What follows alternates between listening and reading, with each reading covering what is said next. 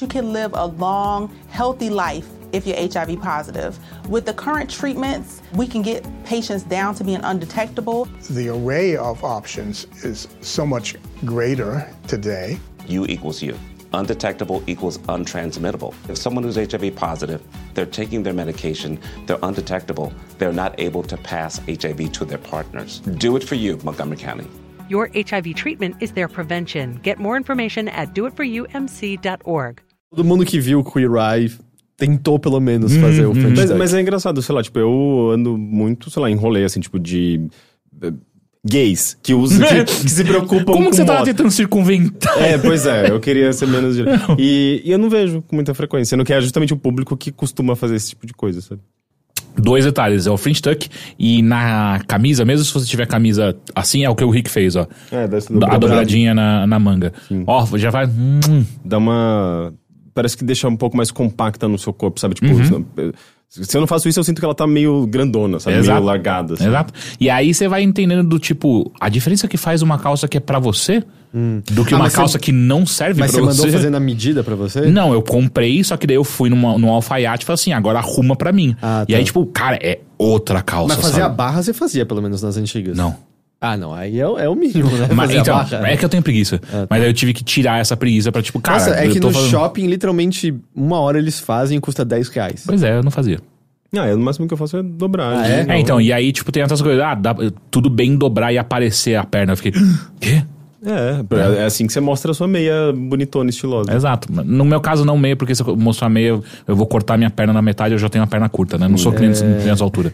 Mas é, eu tava outro dia, eu encontrei o, o Ed, foi no final, em dezembro do ano passado, o Manual do Homem Moderno. Eles publicaram um vídeo que é: Homem, para de usar sua camiseta e calça jeans. e aí eu, eu, tipo, eu tirei um print do negócio e mandei pra ele falando: Tô me sentindo pessoalmente atacado. aí eu peguei umas dicas lá. O problema é que algumas são muito estileira pra mim, do tipo calça jogging, tá ligado? É uma calça que tem elástico no final da perna, que é muito a galera que quer mostrar os tênis da hora e tal. Não, esse é um passo que o Heitor não, não tá pronto pra fazer, usar É, uma eu- calça eu com também não elástico ali. É, depende do que você tá afim. Tipo, então, o meu rolê foi: eu, eu, eu, preciso, eu, eu preciso me sentir um pouco mais adulto do que eu sou hoje. E aí foi, beleza, então é a calça de alfaiataria pra caralho e, e camisa. É, e aí uma das que ele fala também que a galera tem usado é umas camisas, acho que chama camisa long, que é uma camisetona que, tipo, vai mais pra baixo, assim. Mas aí, tipo, pra gente da nossa altura, É. a gente só vai parecer um anãozinho de jardim Sim, andando, assim. sim. Então, não, não. Quanto menos você corta o seu corpo, melhor, viu?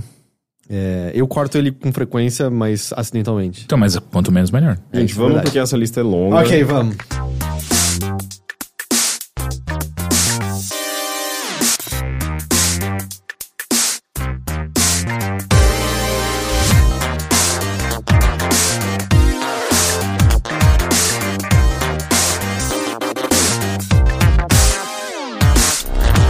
Saudações a todos e bem-vindos a mais uma edição do Mothership, podcast de videogames e outras formas de entretenimento eletrônico do Overloader. Eu sou seu anfitrião Heitor de Paula, tô aqui com Caio Teixeira brigando com seu microfone Olá! e Henrique Sampaio. Olá. Como estão, senhores? Muito bem. É. Cansado. Mas muito Já bem. cansado? Mas já, mal começou é. a semana. Eu não quero ouvir Cara, eu isso, tô não. cansado desse ano. Já? Chega, velho. Tá bom já. Você não tá, você tá bem. Não, eu tô ótimo. Cara, Eu eu, eu- também. ó, segundo o, o, o- nosso querido Manual do Consumidor, eu tenho 30 dias pra devolver, então eu não quero esse ano. Eu tô devolvendo ele. O que, que você faz com o resto? Você vai ver- viver no Eu, eu, limbo? eu, eu topo 2021 já. Mas daí a viagem no tempo, não existe isso ainda. Não, não, é só trocar o calendário, tá de boa. Eu aceito. Você só quer. É, É, eu quero uma meio, skin é diferente. meio- É meio, espiritual, você Aham. só precisa mudar o Aham, numerinho aham, ali chega, de boa. chega. né? tô de boa. Chama numerologia isso. Daí as pessoas geralmente não acreditam. Isso aí é atitude. É só você Exato. pensar, age como se fosse 2021 a partir de O agora. que, eu, que- o que eu quiser, o universo me dá. Exato. Não foi o que a Xuxa cantou? Exato. Tudo que, eu quiser. Eu não sei o ritmo o da cara música. lá de cima vai me dar. É isso aí. Você quer 2021? Eu quero. É Agora. seu, é seu. É meu. A partir de hoje eu só considero. Então, essa lista está Assi- defasada. Assina cheque tudo errado. Caralho, peraí. Alguém usa cheque? Manicure. Quê? Hã? Como- Quê? Não? Manicure usa cheque? São Por quê? coisas muito antigas. Se bem que manicure ainda existe, né? Não, é em 2019. Eu achei que já tinha, sei lá, um serviço digital que substituiu o nome por uma coisa mais glamourizada e gourmetizada. assim. ah, não, existe nail styling, eu É, aposto. por isso. sim, deve ser isso. Sim, sim, sim. Se, se for desse lado, sim. É, Mas design é, de unhas. É, não tem, tipo, designer de sobrancelhas. é? nail, nail styling, elas usam cheque? Acho que sim. Eu não sei. Eu não sei porque manicure me veio à mente como cheque. é, Enfim. ok. O ano ainda tá no começo, não tem muitos jogos saindo, não tem muitas coisas acontecendo. Hoje mesmo, jogos foram adiados, não sei se vocês viram. Foi Porra, mas também 20 dias, né? Sei lá, um mês. o, o, o Avengers foi pra setembro. Ah, não, mas foda-se Avengers, né? Justo, mas ele foi bastante adiado. Não, mas o, o Final Fantasy era 3 de março e foi pra abril. Então, um mês. Dois meses. Não, Março, abril, abril. ah, não, um mês. Porra, é. Nossa. Eu, e eu tomei um susto, falei, caralho, eu não sei mais quando minha, mãe fa... minha irmã faz aniversário. Precisa arrumar a pauta. Ele, ele, X. ele inventou um mês Eu- inédito. Eu não sei porque eu contei hoje como março, maio, abril. Caralho!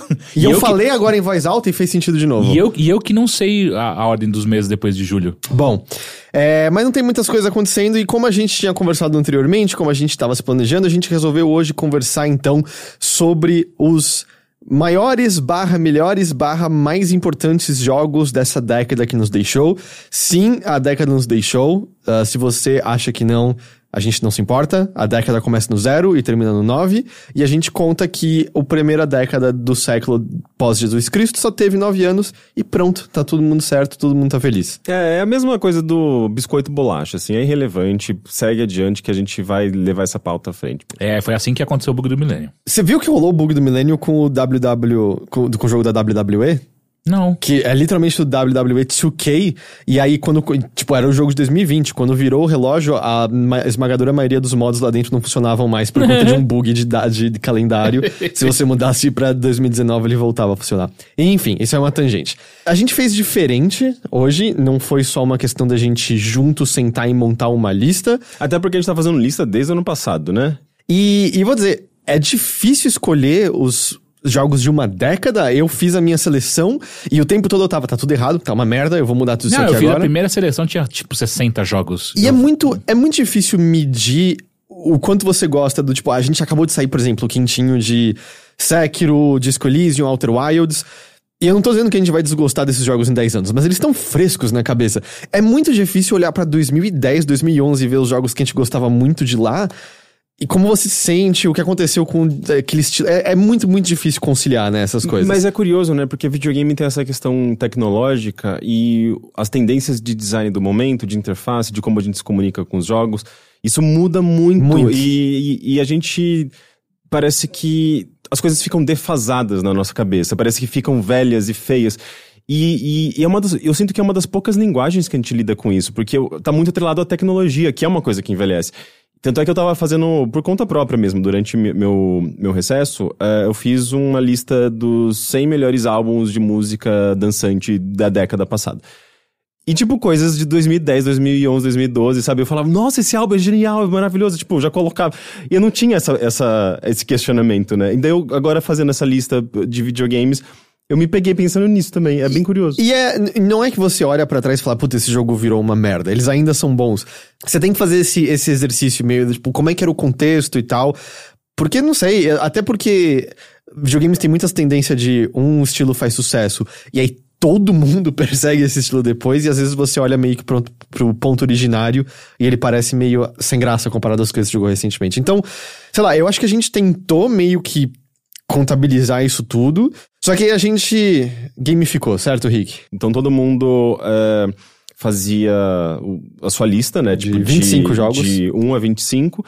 E, e ficava mais ou menos assim. O primeiro eh, colocado ganhava 25 pontos, o segundo colocado ganhava 24, até chegar o último que ganhou um ponto.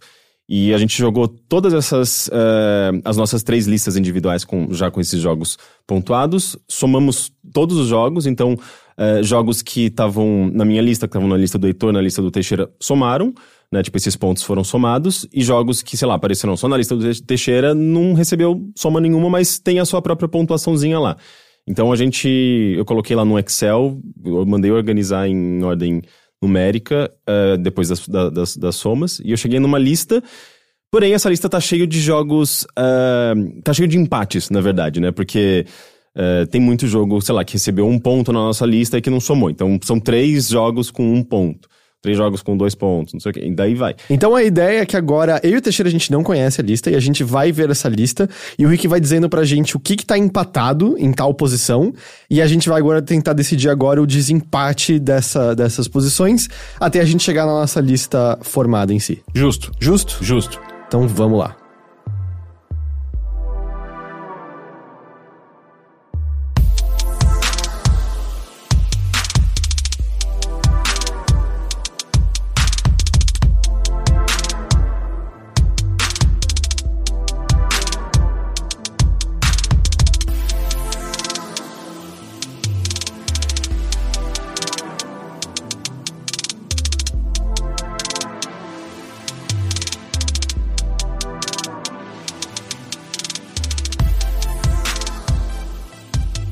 São quantos jogos? Ó, a lista, por exemplo, por enquanto ela tá composta por ah, 57 jogos. Então a gente tem que derrubar sete. Muitos jogos estão empatados, então sim, ah, sete jogos obrigatoriamente vão ter que sair dessa Mas não lista. são os sete últimos já? Ah, Derruba os sete últimos. Mas, mas esses, esses sete últimos estão empatados. A gente tem que ver quais deles vão, vão cair fora nesses desempates. Mas os dois últimos empatados vão cair fora com certeza. É.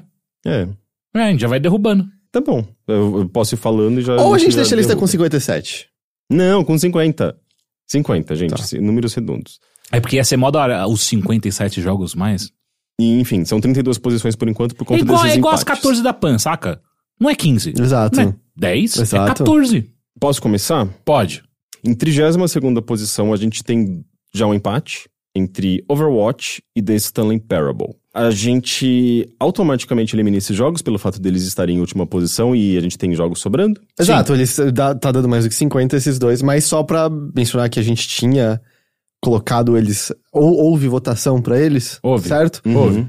E assim, veja bem, a gente. Isso é, são jogos que apareceram numa lista de 25, que cada um de nós escolheu. Eles apareceram. Então, assim, não é só porque a gente tá cortando eles que eles não são. Aliás, tem um monte de jogo que não apareceu e não é por, por isso que eles não são importantes, ok?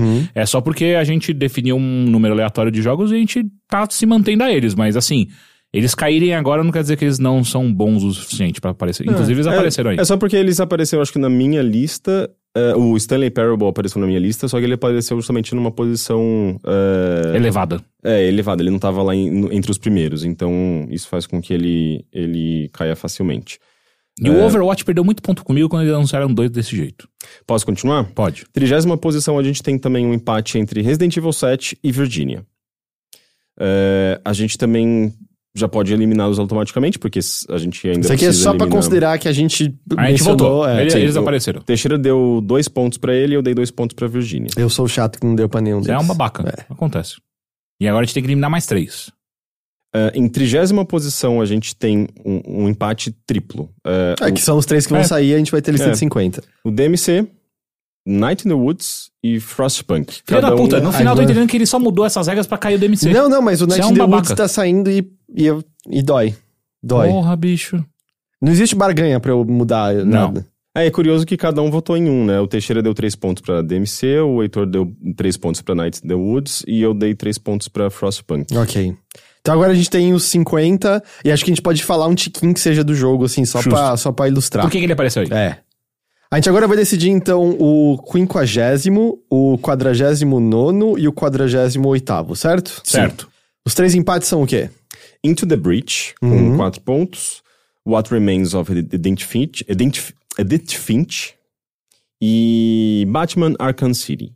Hum. É curioso também, tipo, exatamente é, igual na, na outra vez. O Heitor votou no Into, Into the Breach, o Teixeira colocou o Batman e eu coloquei o What Remains. Vou... Argumentaria. Hum. O melhor, tipo... Batman foi superior na década passada, em 2009, com o Arkham Asylum. Uhum. Esse é o meu argumento pra ele ficar em quinquagésimo. É, eu acho esse jogo muito ruim, assim, na maneira como ele lida com... Aí eu já discordo, eu acho ele bastante com, bom. Com uh, questões de gênero.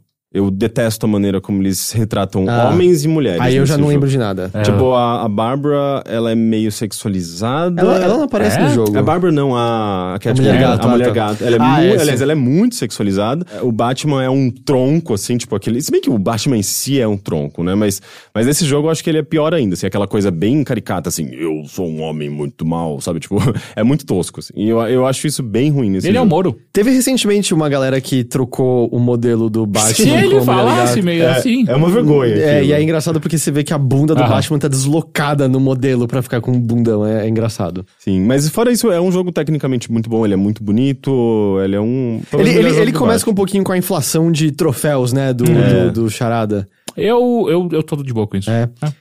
Eu acho Into the Breach um jogo superior a What Remains of Edith Finch. É, eu, eu não joguei, mas eu não tenho nenhum problema também com que Então ele é fique- isso. Com Começou. 40º Vocês estão vendo, né? É o Batman. Faltou a matemática. Arkham City ainda é um ótimo jogo. É, ele, ele foi o que abriu, basicamente, né? Ele é bem mais aberto do que era o Uhum. Asylum. E ele expandiu umas ideias de uma maneira muito. Eu, eu gosto muito dele. Eu acho que eu gosto dele mais do que a média das pessoas, sinceramente. É? É. Eu gosto bastante dele. Eu, eu, eu não acho que ele é o, é o melhor Batman dessa, dessa Rocksteady, né? Ah, mas eu gosto bastante dele. What Remains of Edith Finch, possivelmente o melhor Walking Simulator desde Gone Home? Não. É, eu acho que é um dos melhores. Eu eu- eu, Não. não sei, são, são tantos, né? Porque tem gente, Firewatch. tem Firewatch, gente. tem- Ah, é verdade. Tem, tem muitos outros. Tanto é que tem outros listados aqui que a gente vai comentar. Eu acho que ele até poderia estar um pouco mais acima, eu diria. Porque eu acho que esse jogo, ele é... é, ele é um brinco, sabe? Tipo, quando é tudo muito perfeitinho, assim, tipo, ele é um jogo muito bonito, muito marcante. Mas tem partes específicas que são, sei lá, tipo, parece que são mais bem desenvolvidas do que outras, assim, que são. Que marca. Até é, um- é como se fosse um jogo de mini histórias, né? Tipo, de pequenos contos, assim. Uhum. Into the Breach é um jogo de estratégia que eu considero impecável nessa, nessa estratégia mais xadrez do que, do que outros tipos de estratégia que a gente tá acostumado a ver em, em videogames. Mas ele é, ele é muito contido, acho que justamente ele sabe como não ser expansivo, ele tem um cenáriozinho pequeno sempre e faz você calcular cada um dos seus movimentos e pensar como os inimigos vão, vão agir, sempre te dando uma possibilidade de solução. É, foi meu jogo do ano retrasado, 2018. Uhum. É, eu acho que é um tipo de estratégia que a gente não viu ainda muito e eu acho ele absolutamente maravilhoso. Da hora. Eu concordo. Eu gosto muito de Into, Into the Breach tu- também. O que Tá. temos depois disso? que temos depois? A gente tem ah, empatado também Middle-earth, Shadow of Mordor e Terraria. Middle-earth foi o Teixeira que votou e Terraria foi o Heitor. Porra! Vocês estão de sacanagem, né? Cara, o, Heitor, o- o Heitor parece gostar muito de Terraria. Terraria é incrível! Você jogou Middle-earth? Sim, Então, ele é bom. vai... Heitor, Mas quê? aí que tá, você, cada um deu seis pontos pra, pra esses jogos. Eles estão empatados por isso. Terraria, bicho! Terraria é maravilhoso! Você tá de sacanagem Não comigo? tô de sacanagem, eu devia ter botado na posição mais alta. Não. Terra- é que Terraria ele é um, um- ele é um Minecraft 2D. né? Não, sim, O mas. que, que ele tá fazendo aí? Ele é muito bom. E Por mais que seja, digamos, é, é, derivado de Minecraft, que foi inclusive um, jogo- um dos, um dos jogos mais importantes dessa década e que tá nessa lista mais pra, mais, mais pra frente. é, Quem colocou Minecraft? Ué, Minecraft é mega importante. E eu coloquei eu- na lista de, tipo, importante caso não aparecesse Então, na lista. exato. Eu, eu entendo ele aparecer como importante e não aparecer na lista. Quem gosta de Minecraft aqui? eu Quem gosta de Minecraft? eu joguei Minecraft. você tirou isso? Ele Então, jogava agora? direto Minecraft. eu além Ele de- acabou de inventar que ele gosta de Minecraft Eu e nem tem ale- instalado. Eu, além de jogar, eu acho Minecraft, tipo, um- uma das coisas mais incríveis. Que, Na tipo, época a gente do tem- Ig, ele jogava Porque bastante. É, é, pra mim é meio que uma continuação de como uh, o, o, o PC, ele tem jogos que saem, quebram completamente os padrões, assim, tipo, que se, se tem, sabe, tipo, The Sims quebrou esse padrão, é, Myst quebrou esse padrão. A, a gente vai chegar no Minecraft. A gente vai ainda. chegar no Minecraft. Mas o, o Rick gosta, como assim? Você não sabia disso? Eu, não, eu não sou Eu acho que ele apaixonado. tá inventando, eu- ele tá inventando isso aí. E- Não é apaixonado mas- e botou ele mais alto do que oitavo lugar. Ah, tá bom. Ah, tá. Come- começou. Vamos lá. Inventou. É, fala de Shadow of Mordor. Ele pegou o que Assassin's Creed tava chato pra cacete e transformou em algo extremamente divertido. Além do, sistema Nemesis ser muito interessante. O que ele tem é o PC. sistema Nemesis, né? É- Ah, não, mas a, a, a, a Que o- navegação dele é, é maravilhosa. É. muito mais divertido do que Assassin's Creed. É, Mas que ele- ele, e ele mas- tem o combate do Batman, Sim. né? Mas ele, tipo, ele acelera muito o processo de você correr de um canto Aham. pro outro. Mas ele acabou eh, meio que replicando muitos, ah, ah, muitos padrões de jogos de mundo aberto que, tá- que meio que deu uma cansada. Né? Tipo, ele já chegou num momento em que as pessoas talvez estivessem já começando a questionar essa repetição de mundo aberto. Não? Eu, eu acho que ele não. Eu acho que ele ainda tava num. Ele, ele chegou num ano que foi relativamente fraco pra jogos. E, e o sistema Nemesis trouxe pra ele um frescor. Eu acho que a grande surpresa é que a gente saiu de lá falando, todo jogo vai copiar isso. Exato. E meio que Assassin's Creed deu uma leve copiada. Mas na real, só o, o segundo que realmente fez alguma coisa e, e, e eles é diluíram, ficou estranho. É, eu, pra mim, ok, ele tá na frente do, do Terraria. Mas, tipo, Terraria é um jogo realmente incrível. Ele, tudo bem, ele é derivado de ideias de Minecraft, ele tem o lance. A progressão de crafting, né? Você vai pegar bronze, você vai pegar prata, você vai criar a picareta melhor. Mas, nossa senhora, é dos jogos que eu mais passei horas jogando e ele. Os sistemas dele são divertidos. Porque, tipo, estar em 2D faz com que você possa visualizar de maneira melhor. Eu sinto que a dinâmica de fluidos e como uma coisa influencia a outra. E eu também acho que ele se torna mais simples e acessível. Do tipo, é difícil você construir na tridimensionalidade do Minecraft. Não é uma coisa simples, eu sinto, de fazer a sua cabeça entender. E o Terraria, pra mim, acho que foi uma porta de introdução. Cara, incontáveis horas jogando multiplayer com, com amigos. Esse jogo é maravilhoso. Eu jogaria com você se quisesse. Não, eu não gosto de Terraria. É, em seguida, Eu não gosto a de gente... nada que tem que construir. Eu já fico puto. Sempre. É, esse jogo tem que construir bastante coisa. É, em seguida, a gente tem Destiny empatado com Papers, Please. Eu não poderia Você ver coisas mais Destiny? distantes. Peraí, peraí, peraí. Eu coloquei Destiny 1 e 2 aí. É, então, mas tá os dois na mesma posição. Você colocou Destiny barra Destiny 2. É, porque é, é meio que o mesmo jogo.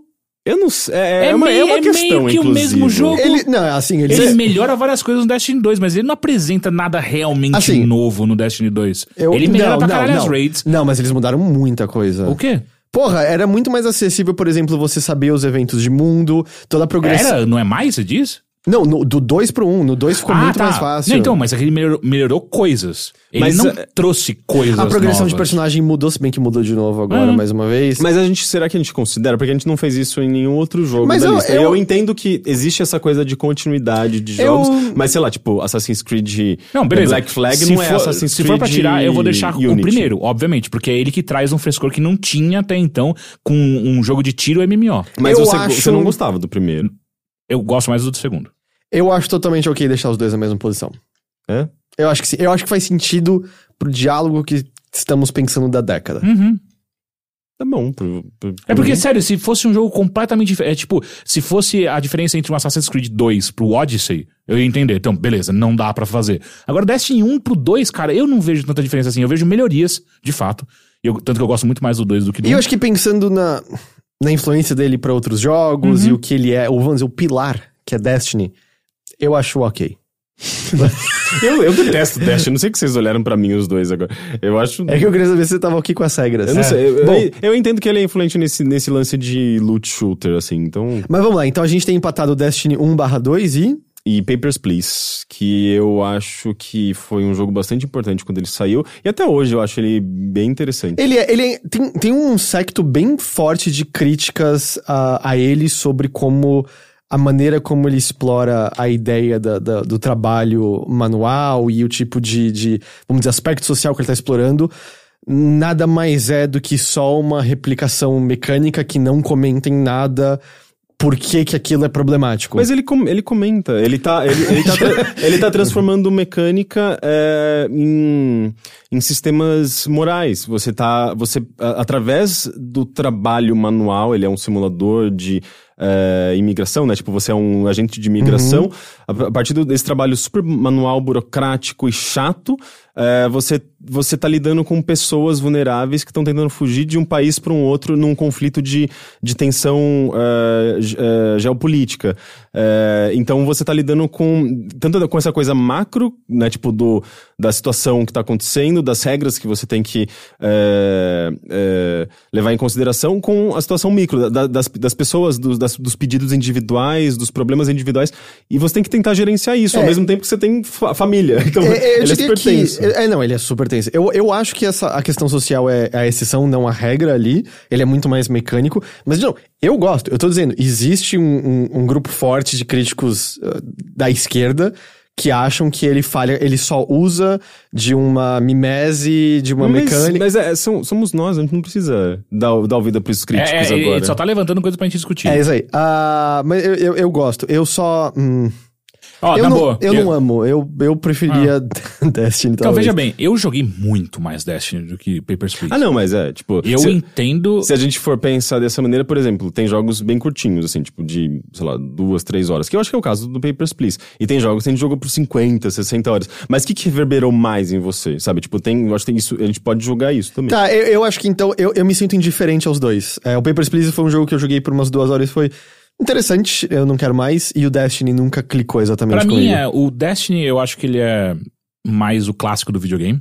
E ele mimetiza muito do que a gente já tá acostumado com videogames. Ah, o que eu acho da hora do Papers, Please, que eu também joguei, é, ele traz um frescor pra nossa indústria. É, eu acho que eu, mesmo que existam críticas em volta dele, eu acho que ainda assim o que ele faz de trazer política pra dentro dos videogames, que é uma, um assunto sempre espinhoso de se tratar, extremamente relevante e muito interessante de ser feito. Eu não tenho problema nenhum em deixar Papers, Please na frente.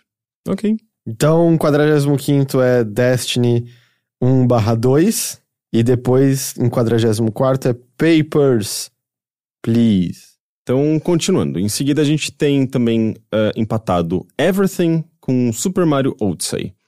Eh, Everything é aquele jogo do. eu Esqueci o nome dele? O'Reilly? O'Reilly, David é. O'Reilly. É um artista barra animador que começou a investir em videogames nessa década também. E ele fez esse jogo que. Ele é bem comum, tipo, é basicamente você controlando coisas. É mais um brinquedo do que um jogo? É, é tipo você controla coisas uh, num universo uh, virtual, digamos assim, e você pode ampliar e controlar coisas maiores ou diminuir e controlar coisas menores, até você eventualmente perceber que você está num ciclo, porque quanto mais você diminui e, e tem proporções menores, você vai, tipo, sei lá, controlando formiguinhas, de repente controlando um grãozinho de poeira, de repente controlando um átomo, de repente você tá num universo, tipo, no espaço, sabe? Tipo, na galáxia. E você percebe que é meio que um ciclo, assim, como se fosse aquele, tipo, episódio do Simpson em que a câmera vai dando um zoom no cabelo do, do Homer e, e vira uma galáxia que de repente chega em, em Springfield e chega no Homer de novo.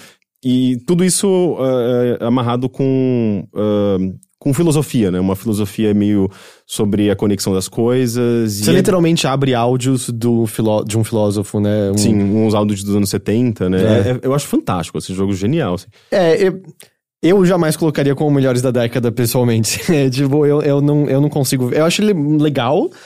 Eu não consigo ver ele como uma coisa tão estupenda assim. Mas ele já tá, né? É, não, sim, sim. tem Ao muito mesmo fazer. tempo, tipo, meu argumento pra Mario Odyssey, eu acho que só funcionaria com quem gosta muito de jogos de plataforma como eu gosto, que é. Cara, é.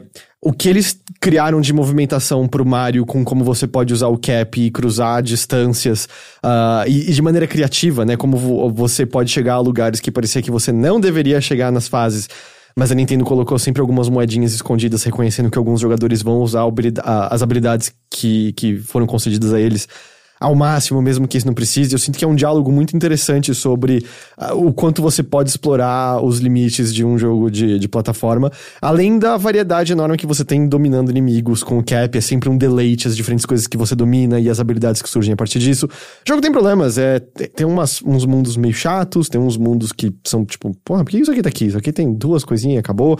Tem uma inflação de lua, mas é, é, um, é um Mario muito, muito bom, criativo, como. como como a Nintendo só foi no começo da década, alguns diriam, que vai aparecer na lista depois de novo, mas Mario. Então, assim, é, eu sou mais Mario Odyssey do que Everything, mas. É que eu, eu acho o Mario muito bem executado, como qualquer outro Mario, né? Mario sempre cheio de ideias. É, tem as e- exceções, tipo Mario Sunshine, sabe? Mas Mario a maior Maker. parte. Mas a maior parte dos Marios são muito bem executados. Sim, mas eu ainda acho que é meio seguindo uma, uma, uma, uma cartilha que a Nintendo já, já conhece muito bem, assim, é meio, é meio que de certa forma jogando no seguro, ainda que seja, tipo, muito genial, sabe? É, enquanto que Everything é um negócio, sei lá, tipo, você não conhece nada muito parecido, sabe? É, um negócio ele- muito ele é- diferente. Ele é diferente. E ele tem essa coisa de gerar uma reflexão, assim, tipo, ele é um jogo filosófico como eu não vi muitas vezes em videogame, sabe? É Mas por isso que eu acho que ele é tão importante. Eu me sinto ok o Mario ficar em, em 43º. E o Everything em 42º. Everything foi o 42? Caralho! Porra! Fecha a lista! Não pode fechar agora! Que mar... Eu fiquei até arrepiado agora. É... Não gosto de descobrir qual é o 13º. Continuando. Deve ser é, parece Tenchu de algum... empatado com God of War está XCOM é, Enemy Unknown. Porra! O quão alto você colocou XCOM Enemy Unknown? Pra mim é dos melhores da década. Ambos têm nove pontos. Porque eu também coloquei, acho que X- XCOM Enemy Unknown. Você colocou? Eu Mas acho você que deve sim. ter colocado pouco, pouco ponto É. pra ele. E aí entra uma coisa. Eu não joguei God of War, eu não botei ele na minha lista. Filha da... O quê? É Desculpa. porque eu são dois jogos que eu gosto muito, e agora eu ter que disputar entre eles, pra mim, é... é- é- Eu coloquei God of War, mas eu coloquei lá em cima na minha lista, então ele não tinha muitos pontos. Cara, é- assim, eu joguei muito XCOM, e XCOM é um jogo que eu ainda paro e falo, puta, agora eu vou terminar. Eu nunca terminei XCOM. É, eu sempre chego numa. é- é- eu sempre chego na mesma fase e eu desencano, que é quando você tá dentro da nave alienígena, e pra mim ali é tipo, uou, é onde eu começo a me perder. Ele, ele trouxe de- meio que de volta, né? É- é ele é estranho- responsável por trazer de volta a RTS. A gente acho que RTS não... não, Não, esse mas é formato esse formato tático, específico. né? A gente não lembra, mas eu sinto que a década inteira antes. é, eu, eu não joguei os XCOM originais no seu lançamento, mas. Eu também ah, o, em a- o site de Abandonware e tal, descobriu, ah, esses jogos são muito legais, não tinha nada como eles. E eu sinto que foi mais de uma década inteira com conversa sobre. Porra, eles podiam ressuscitar XCOM, né? Uhum, Eles podiam ressuscitar XCOM. E aí você jogava coisas como Valkyria ah, Chronicles, Chronicles. e era. Pô, isso aqui tem, né, um semblante de XCOM, mas nunca como aquilo. E a gente passou por um tempo achando que a, que a era a 2K ia cagar, porque o que foi anunciado antes foi aquele jogo de tiro em primeira pessoa, que Sim. eventualmente saiu e era ruinzão, né? Que é muito ruim. E, e é engraçado que foi uma época que eles estavam tentando trazer de volta esses jogos ah, do PC dos anos 90, que eram mais estratégicos, jogos da Bullfrog, só que transformando tudo em shooter. Uhum, né? é. Eles fizeram isso com Syndicate, que tem uma vibe também. Não era exatamente XCOM, era mais eh, em tempo real, mas também era uma base, uma, uma coisa mais estratégica. XCOM, E, bizarro. cara, né? o, o Commandos teve um jogo FPS. Que, tipo, é um jogo de estratégia originalmente. Uhum. E, e hoje em dia é meio, cara, tem um monte. Phoenix Point saiu no final do ano passado, o XCOM War, uh, War of the Chosen e o base. O War of the Chosen acho que foi 2017, acho. O Bem, base teve Mario 2016. Rabbids, né? Teve- é, bem lembrado, É. Mario, mas tipo, virou uma coisa que tem recorrente. Eu tenho certeza que a gente procurar no Steam tem algum monte de coisas menores que a gente não jogou. Então, o gênero voltou, ele não tem faltas. De qualquer coisa, Sim. tem até algumas coisas que. Ah, vai lançar agora God- o, o, o Gears of War, o Tactics, É, que é perfeito. basicamente XCOM. Eu, eu não diria que ele tinha ido embora, porque tinha jogos que também foram influenciados por Final Fantasy Tactics, que é Mas basicamente a mesma ah, coisa. Eu acho, eu né? acho que é diferente o tipo de tática do Final Fantasy Tactics. Mas eles são similares. Tem coisas que você se preocupa Não, no XCOM é- que você não se preocupa o Final Fantasy Tactics tá mais na veia do desgaia e Aham. tal, porque o XCOM tem muita questão da cobertura, tem a questão do desenvolvimento da sua tecnologia, tem essas duas metades, né? A pesquisa é Uhum. muito legal. Ao mesmo tempo, se você me mandasse três anos atrás, eu jamais diria que eu me importaria com Kratos de maneira alguma. Eu Ah, ativamente achava o personagem uma merda e nu- nunca gostei de God of War. E eu acho que por isso mesmo esse God of War, ele é, ele é tão bom e tão relevante, porque ele transforma completamente, assim, é meio que o, o, o Kratos, ele tem noção do, do quão lixo ele era, ele era tipo boy lixo total e ele meio que percebe, opa, é, preciso Assim. me, me tornar alguém melhor, até porque, tipo, justamente a história leva em conta isso, né, tipo, o passado dele, ele tem um filho, é, ele se preocupando com o que esse filho vai ser, e ele não quer que ele seja como ele foi no passado, então, é, ele tá falando sobre masculinidade tóxica, Sim. sabe? E ele tá usando, hum, inclusive, mecânicas no jogo pra fazer isso, sabe? Tipo, o garoto ele tem uma, autono- uma autonomia e quando ele briga com você, ele, ele usa essa autonomia do, do personagem pra ir contra as ações que você tá pedindo que ele faça, sabe? Tipo, tem coisas muito legais ali, sabe? E, e, e além disso, é um jogo muito, muito bem feito, né? Tipo, é, ele é muito bem desenvolvido, é, ele é muito. Os controles são perfeitos, assim. Eu mesmo tenho um pouco de dificuldade desse tipo de jogo que é mais pesadão, assim, é meio Gears of War. Com o tempo eu passei a amar esse jogo, sabe? Eu acho, eu acho ele fantástico. Cara, ele é o meu segundo jogo da lista. De 25 jogos da década, assim. Eu, eu, eu retorno a ele com certa frequência, algo que eu não faço. É muito raro eu, eu voltar a um jogo ah, que não seja um jogo multiplayer ou alguma coisa do tempo. sim- simplesmente porque ele é lindo. E é um jogo que ele vai contra várias coisas do que a gente tá acostumado, ainda mais nessa década, né? Do tipo, não tem DLC? Saca? Tipo, o que você comprou é o que você tem. Ele não enfiou um multiplayer ali só pra colocar, só pra inchar mais o gameplay dele, o, o tempo de hora dele. Ele, ele, ele vai contra algumas alguns credos de um AAA que é muito raro de você ver. Eu acho isso louvável, porque como que a Santa Mônica conseguiu fazer esse pitch uh, uh, pra, pra Sony e a Sony aprovar, saca? Tipo, obviamente tem a marca God of War por trás, que é uma das maiores marcas de videogames do- dos últimos anos, e isso, isso pesa. Só que, o que. E além disso, eles pegarem essa marca God of War e mudarem completamente ela. O que, que, é, o, que, que significa ser Como as pessoas poderiam ter reagido. né? Exato, é. Então foi um, um, um, um risco gigantesco que eles tiveram que tomar. Eu acho que, ok, o 41º XCOM e 40 God of War, mas eu fiz uma coisa. Eu deixei um asterisco do lado do, do God of War, porque... Uma, vamos dizer, a gente gamificou, mas isso aqui aconteceu porque, porque eu não joguei. Possivelmente se eu tivesse jogado...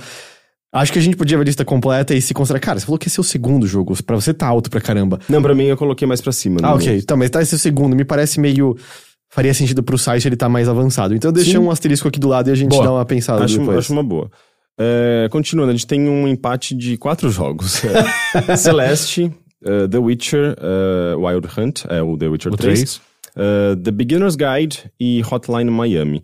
Teixeira que botou esse Hotline Miami, né? Eu acho esse jogo que jamais apareceria nessa lista. Eu acho que assim como o XCOM, ele, ele, ele- não que ele trouxe. Ele meio que trouxe de volta um estilo que a gente não estava mais acostumado a ver. Obviamente que não na velocidade que o Hotline Miami se propõe, mas um jogo é, visto de cima, que é basicamente um time trial com uma, com uma, com uma estética muito interessante, música incrível. Ele vira quase um jogo tático quando você acha que ele é só um jogo de. Ele é meio que quase um puzzle. Eu né? sinto que ele inaugura pra mim o que na minha cabeça eu considero a estética Devolver. de É, ser- exato, exato. É, então, tipo, Ultra ele- violência, é. neon, É. Miami anos Que, 80. que no final das contas tá ligado muito ao que a gente costumou também na cultura, né? Nos A últimos 10 nostalgia anos. do- É, nos últimos 10 anos a gente viu essa, essa ressurgência tanto da, do estilo visual, da música, quanto da, da própria ultraviolência e por aí vai. Então, assim, eu. Eu gosto muito desse jogo. Eu joguei muito Hotline Miami. Os dois, né? Mas eu acho que o primeiro é onde brilha de verdade. Entendi. Tipo, é. Caralho, aquilo lá. É, eu, eu já, não, eu já não, não vejo muito brilhantismo nesse jogo. Assim, eu acho que é um jogo que, pra época, ele fazia muito sentido. é, mas eu acho ele feio. Assim, tipo. Não sei, assim, tipo, eu sei que ele, ele, ele foi um dos primeiros a, digamos, a, a ter essa coisa mais, eh, mais poluída, eh, essa coisa super neon, com cores e tal. Mas eu não sei, assim, eu não. Eu não eu não, eu, não, gosto desse jogo. Tipo, eu lembro que eu jogava, eu ficava frustrado, ficava, é muito tentativa e erro, eu, eu acho ele muito Tudo bem, a frustrante. gente já sabe o seu histórico de Ori, Rick. Mas eu vou dizer, eu. Eu nunca amei Hotline como as outras pessoas amam. Eu também não botei na minha lista. Assim, eu, eu, eu gosto da estética dele. Eu não não sei, pra mim eu foi meio, ah, legal. Eu não entendo de tão, tão bem o amor que há por ele. Aí fora desse empate a gente tem Beginner's Guide, o Witcher e Celeste, né? Celeste. É, Eu acho que Beginner's Guide é incrível. Eu gosto muito daquele jogo. Acho que ele nem apareceu na minha lista, só que ele tava na minha pré-seleção. Uhum. É, é muito bom. É- é- o que ele faz, o metalinguagem que ele aplica ali nele é. É uma, é uma metalinguagem que não se limita à metalinguagem, né? Tipo, não é só metalinguagem pra causar um impacto e- Não, e, não. gerar uma, um nó na sua cabeça. Não, ele tá falando sobre ele mesmo, ao mesmo tempo você não sabe se aquilo é autobiográfico. É tipo, o, o autor é um narrador, ah, como se diz? Um narrador não, Não confiável. confiável. É, e ao mesmo tempo é o próprio autor falando sobre uma relação com um amigo, só que você não sabe se, se, se- se esse autor, de, de fato, ele tá sendo eh, sincero. E, e- e, no fundo parece que ele tá falando de alguma coisa assim, tipo, parece ser um jogo sobre transtorno mental e parece ao mesmo tempo ser sobre design, sobre, sobre arte. Ele tem muitas leituras. Eu acho esse jogo genial, assim. E assim como o, o Everything, assim, um negócio que você não encontra. Você encontra muitos walking simulators, mas você não encontra nada com esse tipo de conteúdo e argumento, sabe? Eu acho interessante que o Beginner's Guide ele também meio que deu um, um, um kickstart numa uma certa tendência que tem em indies, né? Tipo, depois dele, vários outros jogos começaram a adotar essa mesma postura, né? que eu tava até falando com o Rick um pouco hoje que existe também a questão de jogos que criaram tendência e ficou cansativo É. depois. Inclusive outros jogos que fizeram a mesma coisa, que ele não tem um texto tão bom É. quanto ele, e aí se perde. Eu sinto que tem, é, é quase um. Eu não quero chamar de preguiçoso, mas é meio. Ah, Ok, mais um jogo que eu tô em primeira pessoa que é sobre a depressão do seu criador e é. Uhum. Não, quero, não quero parecer desrespeitoso para com o sofrimento das pessoas alheias, mas é. Os jogos precisam de mais do que isso, só isso não é mais o suficiente, sabe? Pra Uhum. dizer alguma coisa. Ele. É aquela coisa de você pensar no contexto histórico, que é, Sim, hoje em sim. dia é fácil olhar, puta, mais um desses, mas é É, diferente. então, porque quando ele apareceu, ele foi meio que o primeiro, então ele chamou muita atenção. E chamou tanta tempo- atenção que influenciou um monte de gente, né? Sim, mas ao mesmo tempo ele tem muito do próprio Stanley Parable, que é um, que é um jogo anterior. uma das pessoas, do, né, que fez Isso, uma Stanley das Parable. pessoas eh, do Stanley Parable fez o Be- Beginner's Guide, não lembro o nome do autor. É que o agora. Stanley Par Parable ele ainda tem um, um quê de humor muito mais forte, né? É, isso. Ah, sim. O Beginner's Guide é tipo, cara, alguém não tá bem aqui. É, e Celeste é um jogo de plataforma com elementos musclecore extremamente bem executado. Ah, eu tenho pessoas que amam a, a história e a mensagem. A gente já mencionou outras vezes aqui que nem pra mim nem pra você na Teixeira de. É tipo uma bonitinha, É, mas eu, eu acho fofo. é, acho fofo. mas é, tipo, é isso. Ah, e o Mas, jogo- mas é legal que tá lá, né? Porque É legal, se fosse só um jogo mecânico, eu acho que ele seria meio vazio. É, e pra mim, pra mim seria meio suficiente. Mas é que ao mesmo tempo, a mecânica em si tá dialogando com o tema. Sim, então tem sim. esse E, casamento. e além disso, se ele fosse só mecânica, ele ia ser meio que uma. Não uma cópia, mas ele seria muito próximo de Super Meat Boy. E ele não é. É, é porque a mecânica do Dash deixa diferente, né? Sim, sim, mas o que eu quero apontar é a dificuldade, que é uma das principais mecânicas dele, que é a dificuldade, o muscle core dele. ah, eu acho que ele ia ficar muito próximo Sei. só. Porque o Meat Boy, tudo bem. Ele virou meio que um ícone ah, na indústria de games. Ele Mas aparece mais- em outros jogos. Comédia, sei É, lá. exato. Enquanto o Celeste, eu sinto que várias pessoas ficaram tocadas. Sim, sim, Sabe? sim. Eu, eu acho muito louco. E teve, né? ah, não sei se entra em campo de spoiler, mas teve imagens dessa, dessa atualização recente. Eu vou falar. é, dão a entender que, na verdade, a Madeline é uma mulher trans na real. Uhum. Então, tipo, também. tá- tem uma- várias pessoas comemorando de uau, não acredito, a personagem Ah. que eu amava, não sei o que lá. Então tem essas outras questões também que ele acaba abordando. Mas também é bem de leve. Acho que também não dá pra dar todos os louros pro Sim, jogo. sim, sim, tipo, olha essa representatividade, quando é uma imagem no final que pode ou não ser interpretada dessa maneira, Uhum. né? É, de qualquer forma, ele tem essa, esse véu de alegoria, que eu Uhum. acho importante. Eu acho que um jogo sem, sem narrativa, ele acaba se tornando muito frio, né? E esse jogo, ele é muito, justamente, muito caloroso e muito... Tem muita humanidade nele, as pessoas se identificam tanto com ele por conta dessa humanidade toda. Além de trabalho, eu acho a trilha sonora dele Uhum. maravilhosa e, e- Ah, e, e, e- e o próprio autoconhecimento do, do- da- dos desenvolvedores, do Matt, né? E entender que muitas vezes, mu- muitas pessoas poderiam até se apaixonar, ou poderiam gostar do, do, do- do setting, e ele tem a dificuldade mais fácil do mundo que você quase não faz nada. E é demais, sabe? Tipo, ele entende que a arte dele não tá só na mecânica. E, e eu acho que foi um dos jogos que melhor executou a questão da mensagem do modo de assistência. Aham, aham. Que é tipo, ou. A gente pensou do jogo de outro jeito, mas se você quiser, não é pra se sentir mal, não é pra Exato. achar, tá no modo fácil. Não, é, é pra você jogar e tal. E que eu acho que outros jogos estão olhando, mas eu acho que ele executa muito bem isso daí. Uhum, E o Witcher 3 Wild Hunt é um, sei lá, seria o quê? Um épico nos videogames? É, É, eu é- acho que ele é epítome do RPG, né? É. É, ele que faz o bagulho do tamanho daquele faz. É, é que é engraçado que desde, é, tipo, desde então, até acho que tá superior na lista, é, provavelmente Divinity Original Sin 2, que eu coloquei altíssimo. Bom, quando eu terminei de jogar, eu falei pra vocês, acho que é o melhor RPG que eu joguei na minha vida, desse estilo mais clássico e tal. Ah, mas eu ainda acho que tem... Eu não sei, eu sinto que hoje em dia é muito comum encontrar umas pessoas que, tipo, ah, Witcher 3 é um saco. E eu entendo Sério? você... é, e eu entendo Ou você não gostar. né? Pessoas que acham que é o melhor jogo do mundo. É, também. Mas assim, eu entendo você, tipo, falar, cara, não é pra mim. Mas eu acho que ele tem muitas qualidades meio inegáveis, do tipo, cara, o texto é muito bom, os personagens que você encontra são muito, muito bem desenvolvidos, nunca fica na, no raso, sempre tem mais coisas pra serem encontradas. No geral, é tipo, todo mundo é mais horrível do que parece que vai ser inicialmente. Sabe o que eu não É. gosto nele? O que me, me- me deixou bem. eh, me travou bastante? O Geralt. Eu detesto ele. Eu acho que é um personagem.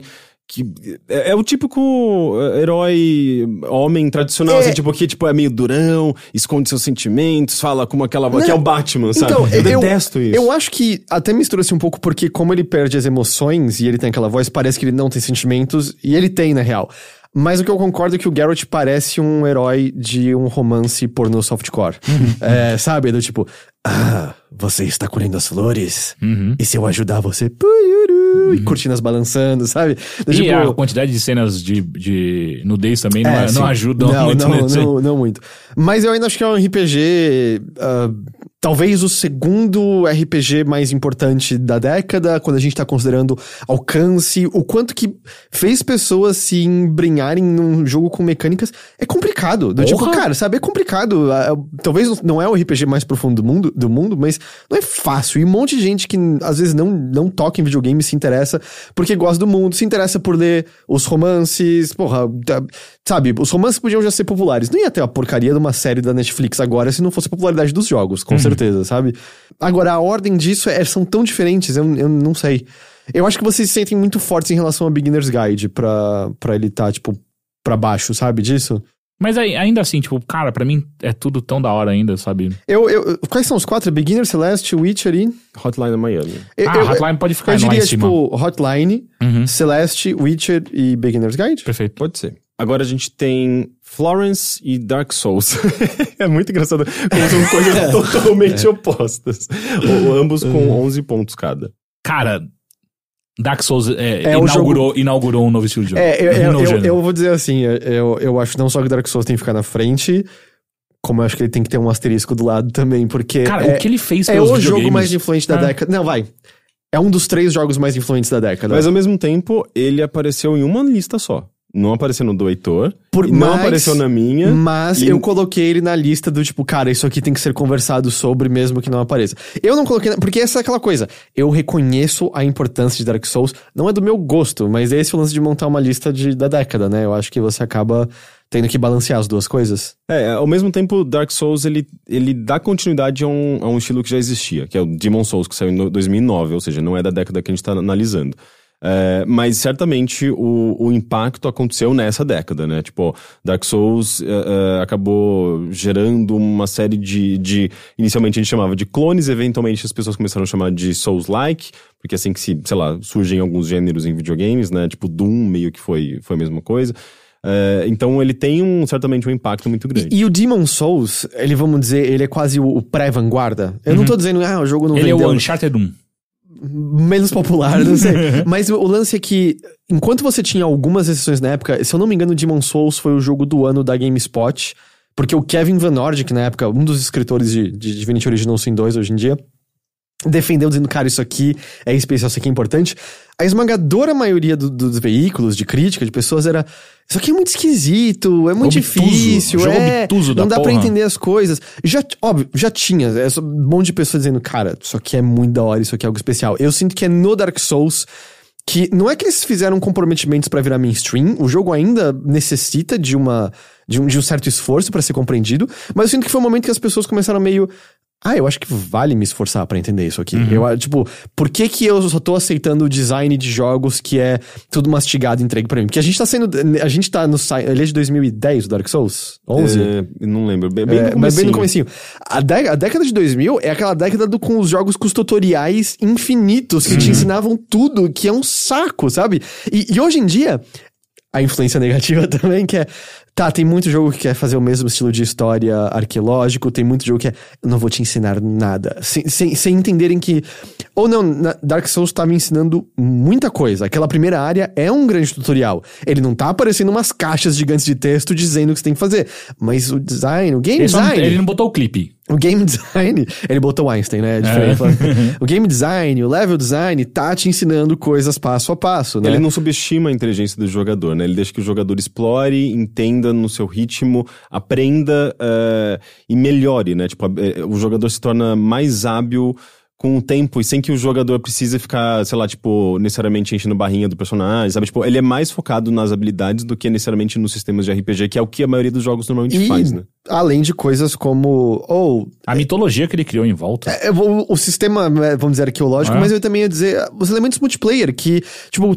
Todos os jogos copiam alguma coisa do multiplayer da, da From, alguma coisa do combate da From, Uhum. alguma coisa do. do.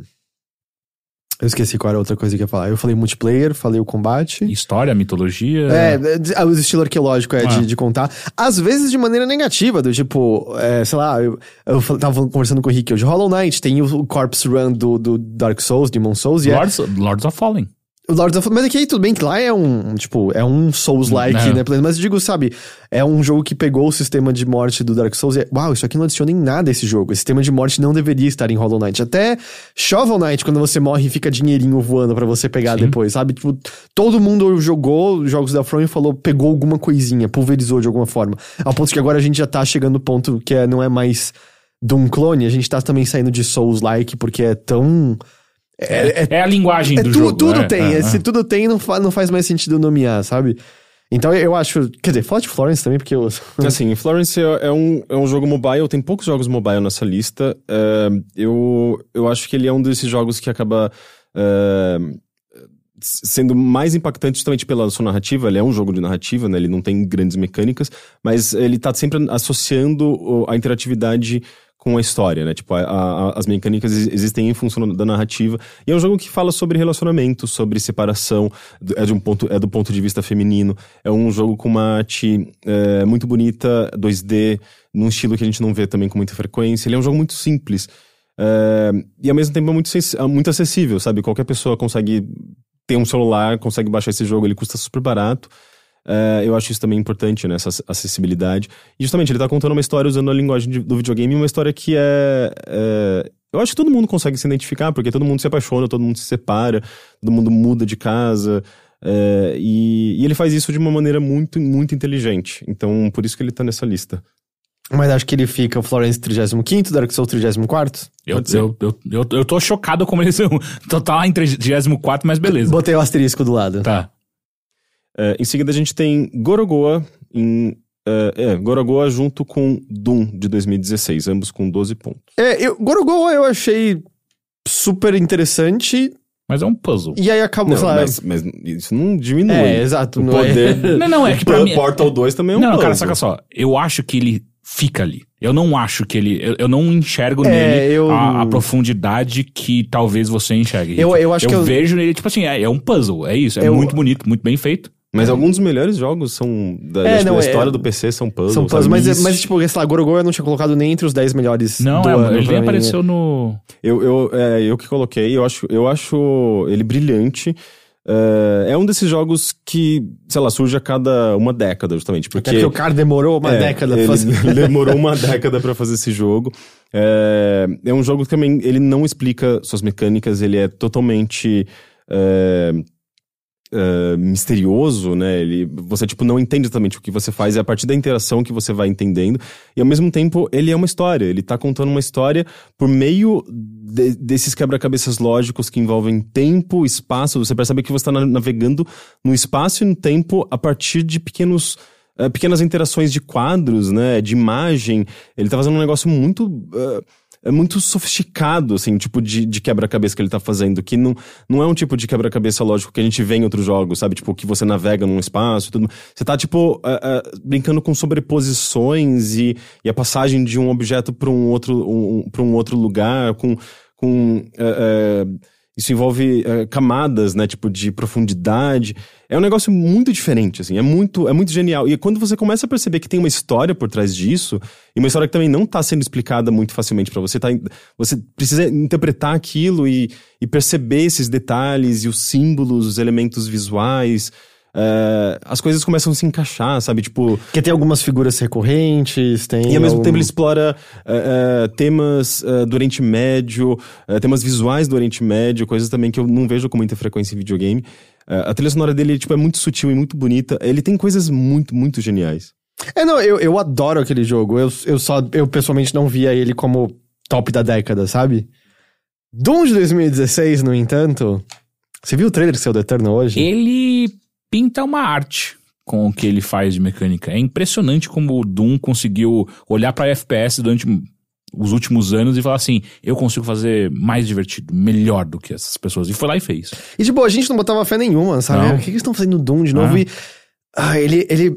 Ele é um quebra-cabeça também. Sim. Sabe? E é como você utiliza de todos aqueles recursos que você tem entre fazer o, o malabarismo entre as diferentes armas, que vão ser melhores pra diferentes inimigos, diferentes situações. Diferentes ao fato, finishers. ao, ao fato de que você às vezes não quer matar o inimigo de longa distância, mas quer correr até ele, porque quando você faz a execução você ganha vida, quando você mata com a serra você ganha munição de volta. Só que chegar até perto dos inimigos é se botar em risco.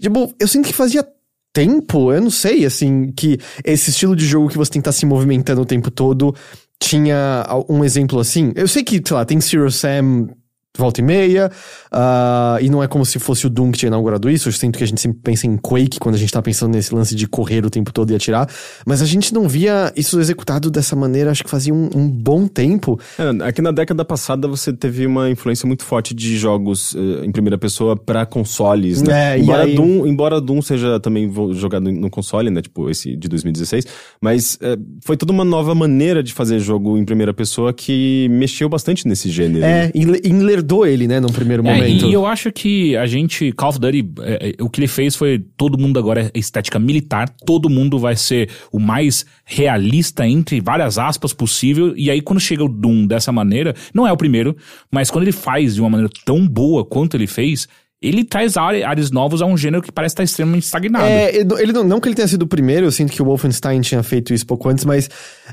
o Call of Duty fez todos os jogos de tiro em primeira pessoa serem campanhas guiadas. E o Doom é, não, não, vai aí, filhão, você tá livre. É só arenas, top. E as fases lá lutadas em segredo. E quando você encontra as fases antigas de Aham, Doom, é, maravilhoso. demais. Mas, é, en- enfim, de qualquer maneira, eu acho. E uma coisa que eu acho extremamente importante também, que é.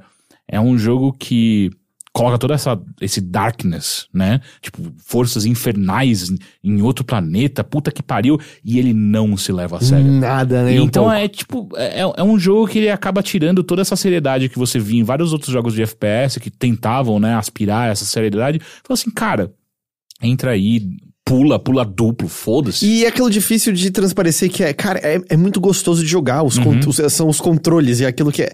Não tem como descrever porquê, mas quando flui, quando você começa a, a trocar entre as armas, atirar nos inimigos, faz a execução, corre pra longe, gruda na beirada, salta por ali, pega o outro inimigo. Ah, é muito da hora. É muito, muito da hora aquele jogo. Doom é da hora. Doom É isso. da hora. Qual é a posição então? É o. Pode ser Gorogô e depois Doom. Ok. Agora a gente tem Titanfall. É, só, só pra deixar claro, Doom é o 32 segundo Tá. jogo da década. É, em seguida a gente tem com 13 pontos Titanfall 2. Isso, gente, vocês podem comentar. Ah, ele é, não, ele é 31 Tá. Tá, Isso é. é, Heitor. Ah, sim, Titanfall 2 é o melhor jogo de tiro da década. É o Heitor falando. É. Ah, é, o que a Respawn fez é absolutamente maravilhoso, tanto na campanha quanto no multiplayer. Sabe qual é o problema que eu tenho com esse jogo? Eu não joguei no início. E sabe o que isso fez? Com que eu não visse nada da campanha. Porque eles colocaram uma, quase que uma barreira na campanha que você tinha que jogar com a não, galera. eu tô falando Titanfall 2, não um. O 2 aconteceu isso. Não, o 2 tem uma campanha normal. Ah, é. O 2 é que você vira amigo do, do robozinho. É, e tem a fase de ir pro passado e pro futuro, por Tem razão. exemplo. Eu só não joguei mesmo a, a- Cara, a campanha single player. Joga. Seriamente, Eu, gosto, eu gosto muito do, do, do multiplayer. Então, o multiplayer é maravilhoso. A pena é que na- no lançamento não tinha muita gente eu jogar. não joguei esse jogo? Eu não sei. É muito a minha cara de jogar esse jogo. Cara, a, a, a, a campanha de Titanfall 2 tem a filosofia Nintendo de ser, que é, tá aqui uma nova ideia, uma nova mecânica, ela é maravilhosa, e eles vão descartar e a próxima fase vai ter Hum. algo inteiramente novo. Tem uma fase que simplesmente você pega um item que aparece um prompt na tela que é, aperte o botão para viajar no tempo. E você viaja entre o passado e o futuro, e você começa a executar desafios de combate e de plataforma saltando entre tempos diferentes eu enquanto lembro, você eu joguei faz. esse negócio. Será que eu não terminei É, eu não só? sei. Ou eu só esqueci mesmo? E sem contar que o robô, o BT lá, ou eu esqueci o nome dele, ele é engraçado, ele é carismático de uma maneira que você não espera que ele vai ser. E sem contar que o jogo tem toda a, a mobilidade que eles implementaram já no primeiro Titanfall, que você corre na Ah, parede. eu joguei pula. essa porra. Esse jogo é, bom, pra caralho, é, o bom. melhor jogo de tiro da década. Não Mas eu- concordo, mas beleza. Por alguma razão, tipo, nessa época eu não, não tinha nenhum problema, assim, muito com jogo de ação, jogo de tiro, eu jogava de boa. E eu. Esse jogo não me pegou, não sei porquê. Esse jogo teve um lance que a EA lançou ele pra morrer. Porque ela lançou ele sanduichado literalmente uma semana entre o, o Battlefield, que acho que era o One na época, e o Call of Duty, eu não lembro qual, acho que era o Infinite Warfare. E a grande ironia, o Battlefield One era Todos ruinzinho, e, e não, e o, o Infinite, ele, ele tem várias mecânicas de, de, de Titanfall, não é? ele tinha já... Que você lembro. já pode andar na Mas, parede, mas, o caralho a quatro. Call of Duty Infinite é uma merda. É. O melhor jogo de longe era o Titanfall 2 e ele foi lançado pra morrer ali, basicamente. E que foi a grande pena, porque ele merecia muito mais atenção do que qualquer um daqueles outros dois Uhum. jogos. Titanfall 2 é muito foda. Muito, muito foda mesmo. Se você ouvindo ainda não jogou, hoje em dia se encontra em promoção direto. Tipo, joga. é, e, não, e no Steam mesmo, outro dia, acho que tava por 5 reais, 10 reais. Ele tá no Steam agora? Eu- Porque ele tava só no Origin, mas eu não sei se ele é um dos que foi pro Steam agora. Porque te- chegou os jogos da EA lá, né? Dá uma olhada. Bem, em seguida a gente tem Sekiro Shadows Die Twice. Ótimo. Sekiro. É Sekiro ou Se Sekiro?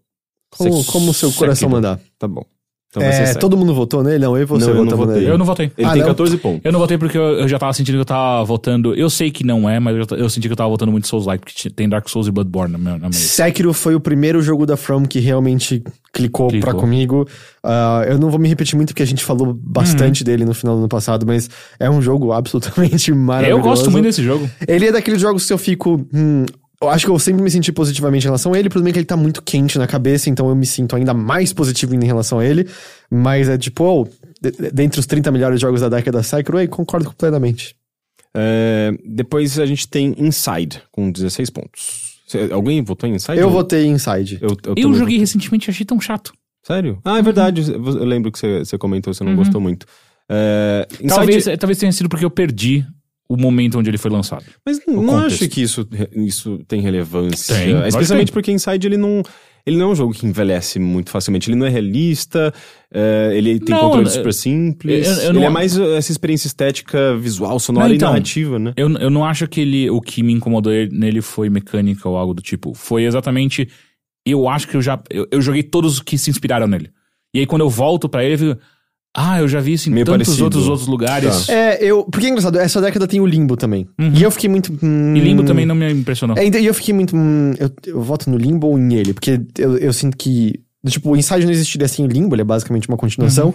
Mas é, eu, eu senti, pelo menos na época, que o Inside eh, refinou de uma maneira impecável as ideias desse estilo de jogo que, ei, voltando influências, porque quantos jogos não tem, ah, é um jogo de você andar da esquerda pra direita e resolver leves puzzles no cenário, que são um saco absoluto e nada, nada divertidos.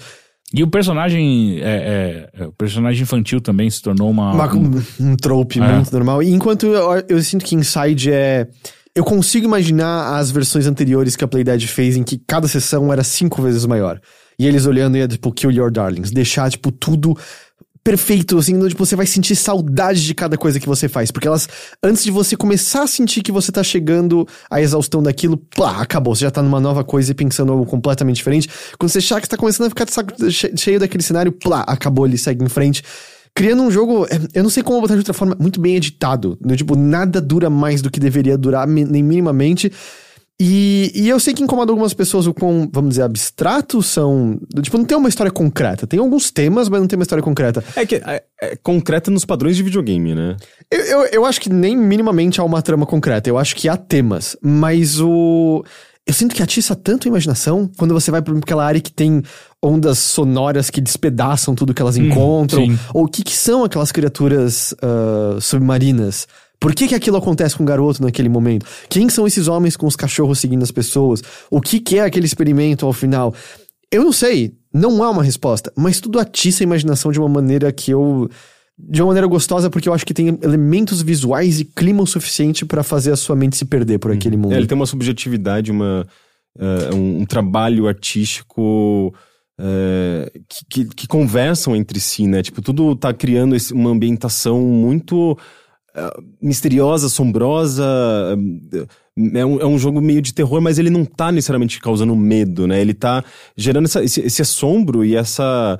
Essa coisa, tipo, é desconhecido, você não sabe exatamente o que, que você tá fazendo, pra onde você tá indo, quem é você, e, e de repente coisas bizarras e terríveis acontecem naquele jogo. Ele, tipo, o final desse jogo eu acho que é uma das coisas mais marcantes que eu joguei nessa década, sabe? Tipo, eu não consigo tirar da minha mente aquela. Que ao mesmo tempo é muito assombroso e muito É, aterrorizante, é é grotesco, grotesco, e muito triste, sabe? É, eu não sei se, tipo, são, são sentimentos que eu sinto que.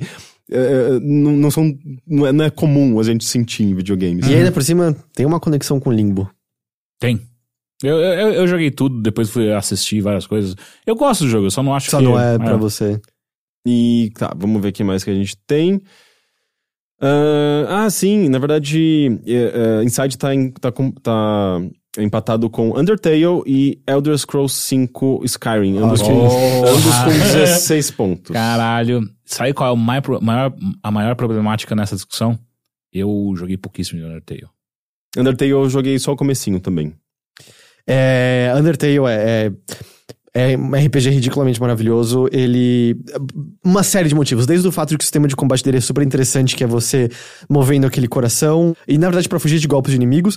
Mas o fato de que você pode não querer matar nenhum inimigo e conversar com todos eles e fazer com que eles não lutem com você. E isso leva a histórias diferentes, a finais diferentes. Ah, a comédia que tá no jogo tem. Tipo, é um jogo. Só de você apertar coisa e aparecer o balão de texto. De alguma forma, o timing de tudo é impecável. É um jogo que me fez gargalhar alto várias vezes, mas é um jogo extremamente emocionante porque o tema dele que ele tá explorando, a, a narrativa, é extremamente tocante, sincera, bem escrita e bem executada. E junto disso, é um jogo que eu ainda acho que há pouquíssimos outros exemplos disso em que ele contabiliza tudo que você faz. Tudo. E, e é um jogo que Pra você ver o- várias das coisas, você tem que ser um completionista correndo atrás e fazendo ações horríveis pra poder ver aquele conteúdo. E é um jogo que, através das suas mecânicas e através desse sistema do qual ele jamais esquece de nada que você faz, tá ativamente dizendo por que, que você fez isso? Tipo, por que, que você acha que completionismo vale a pena? Por que, que você não considerou essas coisas aqui? É, tipo, se você mata todas as criaturas e faz o final genocida, se começa um novo jogo e faz o caminho pacífico, o jogo lembra que você fez o caminho genocida e faz comentários pra você e altera seu final, tipo, dizendo, não, tipo, isso aqui não vai sair incólume, você não vai sair ileso disso, porque você fez essa ação e você não deveria ter feito isso, porque só fez pra ver o que ia acontecer. Por que, que você matou todas as pessoas só pra isso? É muito da hora, é muito da hora. E aí, como ele brinca também, quase quebrando a quarta parede, do tipo, coisa que acontece no seu computador que você fica, não, mas o que, que aconteceu? E é tipo, não, na verdade era um vilão fazendo alguma coisa com você. A trilha sonora dele é maravilhosa, maravilhosa, maravilhosa. Eu gosto da pixel art, ela é simplesinha, não sei se vai agradar todo mundo. É, eu achava esse jogo meio feio mesmo. É, mas, ah, ah, ele, é- ele é muito engraçado, eu amo os personagens daquele jogo. Undertale é muito foda. E o que mais? E Elder Scrolls 5 é tipo o que falar, sabe? A gente tava falando de RPGs, é. Cara, a gente faz a piada de que saiu pra tudo, mas saiu pra tudo porque todo mundo quer jogar esse jogo e compra nas É, plataformas. ele continua saindo, exatamente porque ninguém, todo mundo quer em absolutamente qualquer lugar, quer poder jogar. Saiu pra Switch ano passado, retrasado. Sim, sim. E é. Quantas pessoas que você conhece que elas não jogam videogame? E elas se perderam no mundo de, de Skyrim. Foram fazer todas as quests que dá pra fazer, foram casar, foram construir casa, criaram as narrativas divertidas com a Lídia e com. Quantos mods, pessoas que perderam tempos, horas e mais horas da vida pra criar algo, pra você poder mudar alguma, alguma coisinha ali dentro do jogo, e você poder criar sua própria história ali dentro. É, é bizarro. Esse- foi esse jogo que, que gerou um caso de ciúme com um ex-roommate meu, porque, tipo, eu encontrei um cara no, no jogo, falei, ah, dá pra casar com ele, vou me casar com ele. Daí o meu amigo já tinha se casado com ele no jogo dele, falou, não, esse boy é meu, você não vai se casar com ele. E, e, assim, é um. Vamos dizer, o Twitter eu sei que existe, acho que é desde 2006, mas o Skyrim ele é de 2011, é isso? 2010, 2011? Eu É, ele é acho. bem no comecinho. comecinho. Ah, então a gente tava meio que num boom ali de, de, de Twitter e uso de rede social desse tipo. Eu não tô dizendo que o jogo merece estar numa posição melhor por conta disso, mas é um dos primeiros casos que eu me lembro de viralização por conta de algo de um jogo que virou a piada e que uma semana você não aguentava mais ouvir, que era uma semana de todo mundo, but then I took an arrow to the knee. Você lembra disso? Tipo, tinha camisetas Meme, disso. é, o me- meme, o tipo, meme que virou. As histórias com a Lídia, todo mundo tinha alguma história É, com, com particularmente no, no Games on the Rocks, especificamente, quando o Baga contou a história dele da. Da Lídia assombrando Da ele. Lídia assombrando, que foi um bug que aconteceu no jogo, e isso fez com que a Lídia pra sempre assombrasse o jogo dele. Cara, até no erro esse jogo acertou, sabe? É muito louco, Sim. velho. Eu, É, sinceramente- Ele tem essa coisa de, de- de um sistema, um, um mundo com sistemas muito complexos que é, os- esses objetos interagem entre si de, de maneiras muito imprevisíveis e muito interessantes e meio engraçadas, meio absurdas, a ponto de das pessoas criarem suas próprias histórias, né? E essas histórias vão ser sempre diferentes, porque são. é, é, caminhos diferentes, opções diferentes que as pessoas tomam e é, itens que elas carregam, tudo isso vai gerar diferentes a- possibilidades. Minha sala do queijo, né? E eu, sinceramente, assim, eu não, não vou bater o martelo e dizer com certeza, mas eu sinto que algo como o sucesso de Witcher nos jogos não aconteceria se você não tivesse o Skyrim antes, tipo, abrindo a porta pra fantasia pra muitas pessoas. Eu sei que acho que o Game of Thrones já tava no ar na época, mas eu não sei se se teria o, o, o apelo mainstream que teve se também não tivesse essa concomitância de fatores que, cara, o Skyrim vendeu e alcançou muitas e muitas pessoas, fez as pessoas tentarem. É um jogo complexo, ele é mais simples do que os RPGs, mas ele é muito complexo. E de alguma forma ele alcançou. Hoje em dia é fácil odiar a Bethesda, é, xingar é, Tom Howard, né? Sim. Xingar, e é tipo, o que a Bethesda se tornou.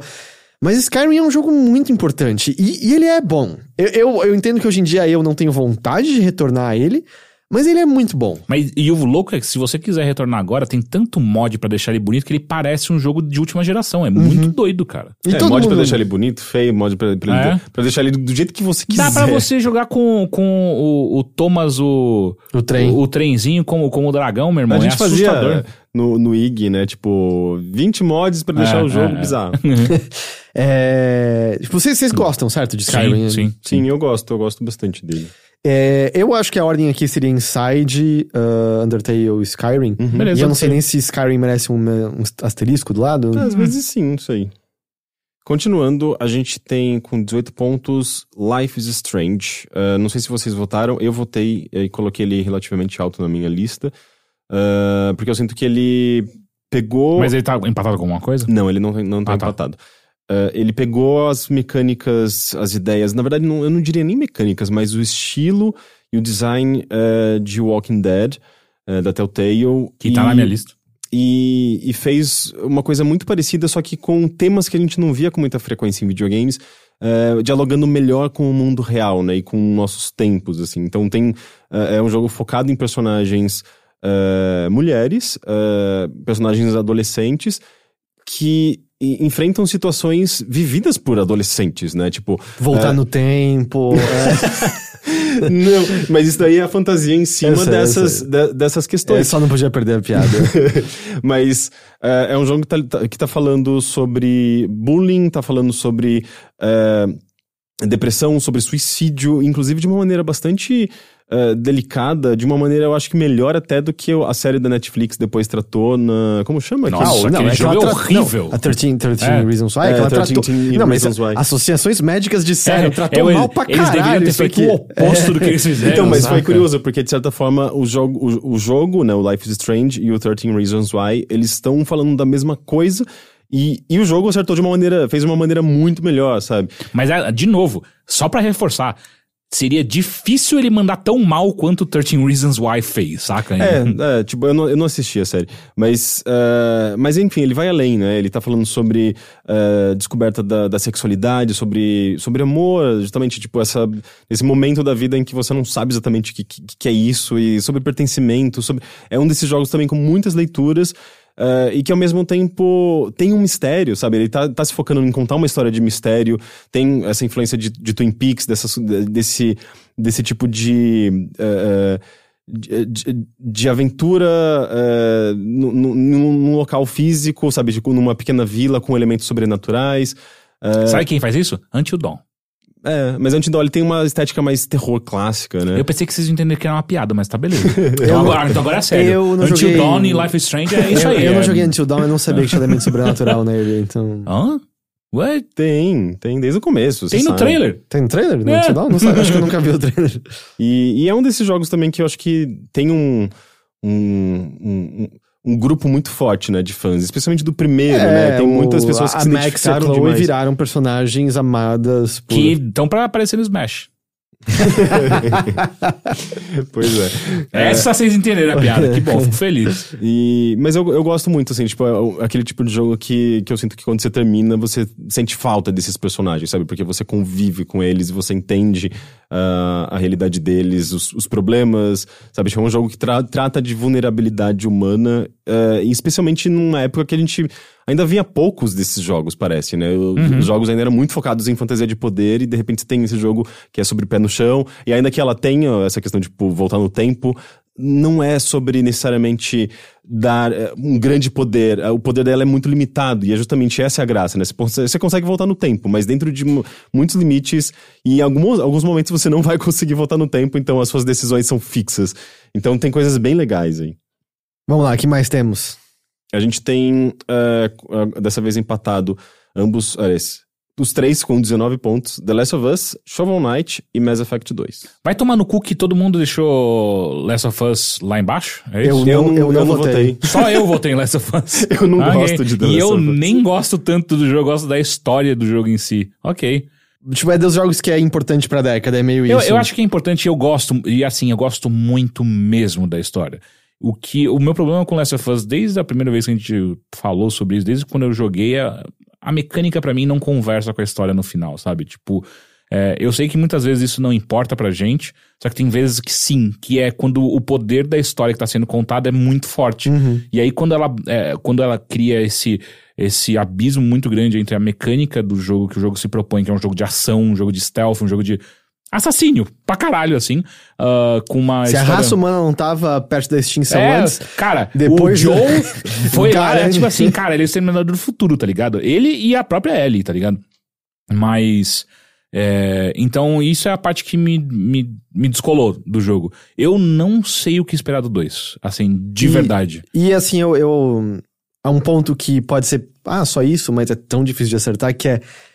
Talvez o melhor final de qualquer jogo até hoje. Uhum, uhum. E eu achei que eles iam cagar muito forte. Até o momento onde se concretiza o final, eu tinha certeza, eu falei, esse jogo vai quebrar meu coração por fazer uma bosta de final, que é o normal do videogame. E é tipo, pá, corta É. na hora certa. Caralho, É, tipo, perfeito. é É, fechou. Então, assim, e de novo, é mais um jogo que também não apelou pra multiplayer, não apelou pra. Tem, o então, tem um multiplayer que as pessoas gostam bastante, na real. Ah, é, tem um multiplayer, é verdade. Que não vai ter no 2. Ah, que bom. É, Vai ter depois. Mas o DLC é muito bom, muito, muito bom mesmo. Que é a história, conta uma história separada da Ellie, mas enfim, não é sobre isso. O DLC, acho que dá pra botar no mesmo pacote, tipo, É, Last of Us. Porque eu acho que, que o DLC da Ellie é, é inclusive. De novo, faz o mesmo problema do, do, do jogo em si, que é a desconexão com a, a- entre o que tá tentando ser dito e o que é jogado é completa, mas dá uma profundidade pra uma personagem que já é incrível e, cara, coloca ainda mais. Então, assim, eu fico muito curioso. O 2 por conta do, do DLC.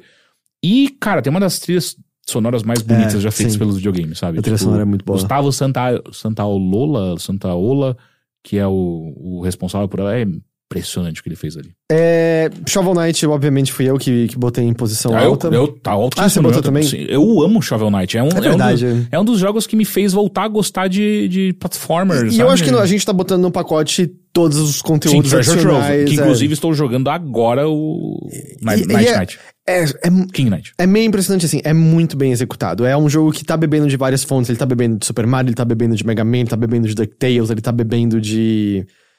Sei lá, enfim, vários desses jogos clássicos Metroid. de plataforma.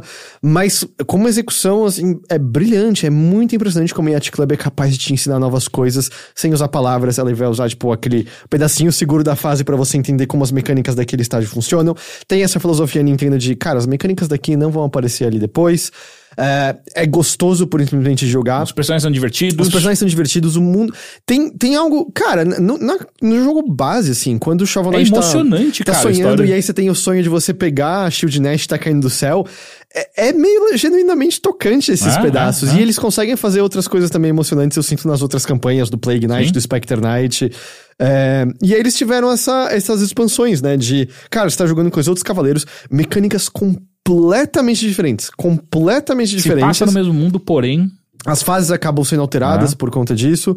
É, mas assim, tipo, mudar, muda completamente a maneira como você joga, mas mantendo a personalidade da, daquele, daquele mundo. É, eu, é, eu acabei saindo apaixonado por aquele universo, por esses personagens. é. E eu não vejo a hora de jogar os spin-offs, inclusive, porque eu quero ver o que eles estão pensando em fazer, o que, que eles colocaram na mão de outro, outros do, do. Jig lá, né? É. Ah, é, é um jogo. É, é muito, muito bom. E assim, um dos casos de grande sucesso de Kickstarter dessa década, assim. E o outro jogo que tava na lista é o Mass Effect 2, que é o ápice da, da trilogia, Sim. tranquilamente. É, é difícil falar dele porque o 3 já foi decepcionante. Eu não acho que ele é uma decepção, mas ele é decepcionante. E depois o Andromeda matou a franquia. Mas, cara, o Mass Effect 2 é muito bom. É muito, muito bom. Ele, Ainda- ele- ele atinge o, o limiar perfeito ali, o equilíbrio perfeito entre mecânicas que, assim, não é o melhor jogo de tiro que você vai jogar na sua Não, vida, mas já é bom. mas já é sabe? muito bom para o que ele tá fazendo ali. E aí ele coloca uma, um- uma história muito interessante, com escolhas interessantes, personagens bem desenvolvidos. Cara, é muito Mas gostoso. sabe que eu não gostei do 2? Eu parei de jogar essa série justamente por causa do 2. É mesmo? Porque o primeiro eu sentia que ele tinha uma vibe sci-fi muito boa, a trilha sonora era. Ele é muito Star Trek, ele, né? Ele, ele, ele evocava essa coisa muito sci-fi. Eh, ele era mais focado nas histórias, ele, os, com- os combates não eram muito bons, mas ele não, dava, não dedicava tanto tempo assim aos combates. Mas eu sinto que ele era, ok, tipo, ele tinha mais corredores, ele tinha uma, ele tinha uma série de limitações de design. Chegou no 2, ele melhorou, melhorou uma série de coisas, mas ao mesmo tempo ele se focou, ele se focou muito mais na ação. Nossa, o Ele é primeiro era muito mais RPGzão Pois mesmo. é, e o É, segundo. tanto que você jogava só com aquele, aquele modo de parar, para tudo, e aí você de- define quais são as, as, as ações de cada um dos personagens. É, ali isso é essencial, É, né, nas no 2 batalhas. você pode usar, mas aqui meio É, que você não precisa. O do 2 tempo eu inteiro. sinto que ele virou muito shooter e eu sinto que ele perdeu a vibe sci-fi. Tipo, a trilha sonora mudou completamente, assim, tipo, entre umas coisas meio pesadas, assim, meio. Tipo, saíram os sintetizadores sutis e bonitos e entrou uma trilha sonora. Ah, lembrei. Lem- Entrou uma trilha sonora típica de cinema Hollywood convencional com orquestra. Entendi. Eu achei que matou, sabe? Tipo, tudo que eu gostava em Mass Effect, o 2 matou. Daí eu falei, não quero mais jogar isso. Eu Entendi. parei completamente. É, é assim, eu, eu concordo que o primeiro tem características que são uma pena que ficaram pra trás. Do tipo, eu sinto que a primeira vez que você chega na, na Citadel no primeiro é, cara, você passa cinco horas seguidas conversando Só com as falando pessoas. com as pessoas e, e de, é, é, en- entretido de fato. E, e é- e é quando você tá aprendendo sobre aquele universo. Mas é, eu acho o 2 o ápice da série, porque é onde eu sinto que a história, de fato, engrena. É onde eles criam esse equilíbrio que, é, no fim, parece que é o que eles almejavam entre um jogo mais de videogame tradicional e, e esse, eleme- esse elemento do universo. Mas é quando você tem o desenvolvimento mais profundo de personagens que você já gostava. Tipo, o Garrus é legal no primeiro. Mas é no 2. Cara, quando ele aparece lá todo vestido, esse cara, quem é esse Porra. daqui? E tipo, eu acho que diz muito que a gente ainda lembra o nome desses personagens, do tipo o, o Thane. Uhum. Porra, cara, que personagem foda. O que é personagem. É um, é um assassino religioso. É, é, E é que, muito e que tenha, eles têm uma memória perfeita, não é? Ele- aquela raça pode se perder nas memórias do- dos eventos passados lá pra sempre Uhum, e tal. Ah, as missões de, de lealdade de cada um deles. Eu não tô dizendo que todos os personagens são, são impecáveis. Acho que a, a Miranda. Tipo, os dois personagens humanos da equipe são, tipo, meio É. descartáveis e tal. Mas o retorno da Talia é maravilhoso. É, tudo funciona de maneira muito boa. E tem uns set pieces bons. Quando você tá lutando contra a Minhocona no, no planeta lá, por É. exemplo. Eles se livraram da porra do Mako, que era um saco. Ah, eu gostava. Ah, mano. aí- aí a eu não gostava dos carrinhos. E eu sinto que foi um, um- Infelizmente o 3 acabou exagerando, mas foi um jogo que teve DLCs legais, do tipo a do. do... Sim, quando aparece o maluco da Jamaica, é, é maravilhoso. E eu tava pensando do Black. ah, Peraí, o cara da Jamaica não é do É, do não, já- eu não sei quem é o cara da Jamaica. Que é o cara que é, é uma raça que já tinha sido. Tinha sido É o terceiro, isso. É o terceiro, é É o verdade. terceiro, e não deveria ser DLC, deveria ser. Ele é um Prometh Promethean, é isso? Talvez. Enfim. Não, mas eu tô pensando do, do, do, do cara que troca informação, que. O Trader, é, eu sei, eu sei. Eu esqueci o nome agora. Só porque eu falei que todos os nomes são memoráveis. Mas enfim. Ah, eu não sei, mas Effect 2 é- eu acho fenomenal. É um Uhum. jogo. Ele é mais. Menos complexo do que seus outros RPGs, mas caralho, como foi maravilhoso estar naquele universo ali. concordo. Tipo, eu acho ele bom demais. A gente tem que pensar se a gente eh, acha que ele tá na frente de fato de Skyrim. Mas o Skyrim tá com. Não, o Skyrim. É, é pra botar um asterisco no Skyrim? Eu acho bom. Você tinha falado que eu tinha colocado. Ah, é. Então, é, ele tá com um asterisco aqui. Mas é. Mas o Skyrim já tá ali atrás. A gente tá empatado o quê? O Mass Effect 2? Era, a- n- nesse momento, é, é, The Last of Us, Shovel Knight e Mass Effect 2. Ó, eu voto Mass Effect, Last of Us e Shovel Knight. Eu voto com o Shovel Knight atrás de Last of Us. E o Mass Effect em, em último desses três. Peraí, em último no sentido de 25 ou 23? É, Mass Effect, é, É, Shovel Knight e de The Last pra of baixo. Us. Tá. Eu votaria pra Mass Effect tá mais perto do primeiro do que Shovel Knight. Ô, Olha. louco. Eu gosto muito de Mass Effect 2. Ah, isso aí, bota aí. Não, mas o Teixeira gosta muito de Shovel Knight também. Assim, no final das contas, é, é um monte de número, mas é. é- Mas é a brincadeira, certo? sim, sim, sim, é. Então, entrando na brincadeira, eu acho que o que Shovel Knight faz é, é, é menos grandioso do que Mass, Mass Effect. Só que na sua, na sua pequenez, ele, ele, ele transforma numa gema tão gostosa. Tipo, não existe nenhum momento perdido em Shovel Knight. Não existe nenhum momento onde você tá. Ah, não, lá vamos nós pra fazer isso aqui. E, sinceramente, Mass Effect às vezes tem horas onde, tipo, tá, tá, só, só vamos mais rápido nisso aqui pra eu poder ver o, a- o, o segmento dessa história, o segmento dessa, dessa missão secundária. Então, e, e até mesmo não tem tan- tantos personagens tão bons, então falta uma edição no Mass Effect. Às Não, vezes peraí, como no Mass Effect não tem personagens tão bons? tem alguns personagens que às vezes fica meio. É, mirando. Ah, ok. Contra-argumento. Hum. Você pode adotar um Space Hamster. tá, é, é verdade, é verdade. Ah, e toda a parte de sonda, né? Ou é- isso é no 3? não, isso é... Eu tinha esquecido. Sabe? É, Lembra a parte de hum, sonda? Que coisa chata que Porra, você. mas lembra que o 2 introduz o The Elusive Man? Que é legal. Que é muito É bom. legal, é- é um personagem É legal, é um muito bom. É o legal. Martin Sheen, não é? É, é, é. porra, é É muito um personagem legal. Puta, Mass É. Effect 2 é muito bom. Eu gosto muito de Mass Effect, só que assim, de novo, ele. A gente tá falando de um jogo que é enorme, tem várias qualidades, enquanto outro que só tem qualidade. Então é Mass Effect, Shovel Knight e Last of Us, é isso? Não! É, é, isso que eu tinha falado. É, é, era isso? É, é, é. Então, 25 Mass Effect 2. E- Ele tem. O Mass Effect 2 acaba tendo o prejudicado porque a história não se encerra, e o 3. Mas, Mass Effect 2, Shovel Knight E Last of Us. e o 23 Last of Us. Isso. E agora o que eu queria propor é a gente continuar semana que vem. É, eu ia falar isso, a gente vai ter que fazer uma parte 2. Mas é bom porque a gente tem parou exatamente no 21, então nos próximos eh, do 20 em diante. Adorei, adorei essa ideia. Então, gente, Por hoje, esse é o nosso tempo. Ah, a gente teve que fazer. Vocês vão ouvir agora no final. A gente tem que passar por um game design pra ajustar como é que a gente fez essa lista. A gente teve uma ideia inicial que não deu certo. Não teve playtest. Continua ouvindo depois do fim, que você vai entender o motivo. É, mas aí semana, então esse aqui foi o primeiro o começo da lista. Lembrando que tem alguns com asterisco que a gente pode remanejar ainda, mas a gente basicamente fez a metade. E aí na semana que vem, aproveitando que ainda é janeiro e não tem nada muito acontecendo, a gente vai fazer o resto da lista do, dos. Mas já vai deixando aí nos comentários o que, que você. Ou manda pra gente também no Twitter é, o que você acha dessa lista e o que, que você colocaria na sua lista. Pode ser o top 5 Uma coisa que você pode fazer, Heitor, é ler como tá a lista no momento. Tá bom. Quinquagésimo, Batman Arkham City. Quadragésimo nono, What Remains of Edith Finch. Quadragésimo oitavo, Into the Breach. Eu nunca achei que eu ia conseguir colocar Into the Breach. Eu tô feliz. Como assim? Você conseguiu colocar Terraria acima de Into the Breach? Quadragésimo sétimo, Terraria. Terraria é muito bom, Tá cara. vendo? Tipo, você, you fooled yourself. É isso que você fez. 46 Shadow of Mordor. 45 Destiny 1 barra 2. 44 Papers, Please. 43 Super Mario Odyssey. 42 Everything. Com 42, lembrando aí. Esse não sai daqui. É, esse é especial. 41 XCOM Enemy Unknown, que tá com asterisco, pode ser que mude. 40 God of War, também com asterisco, esse eu sinto que provavelmente vai subir de posição Porra, antes dessa. bicho.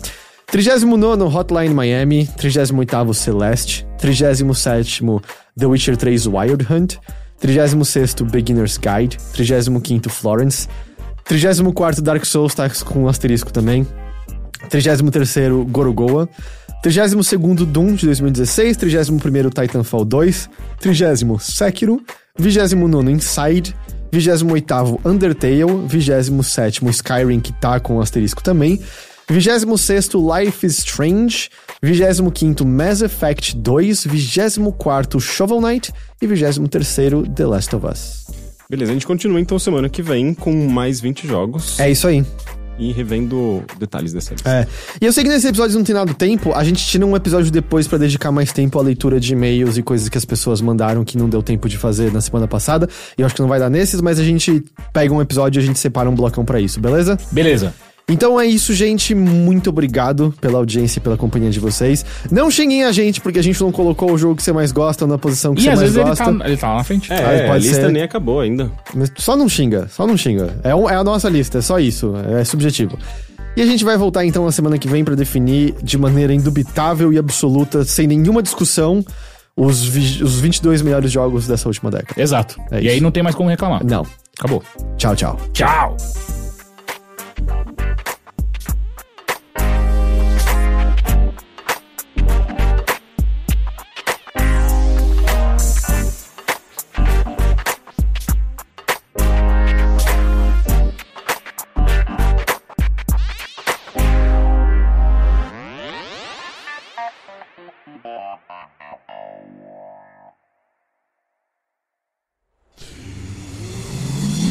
Half-Death.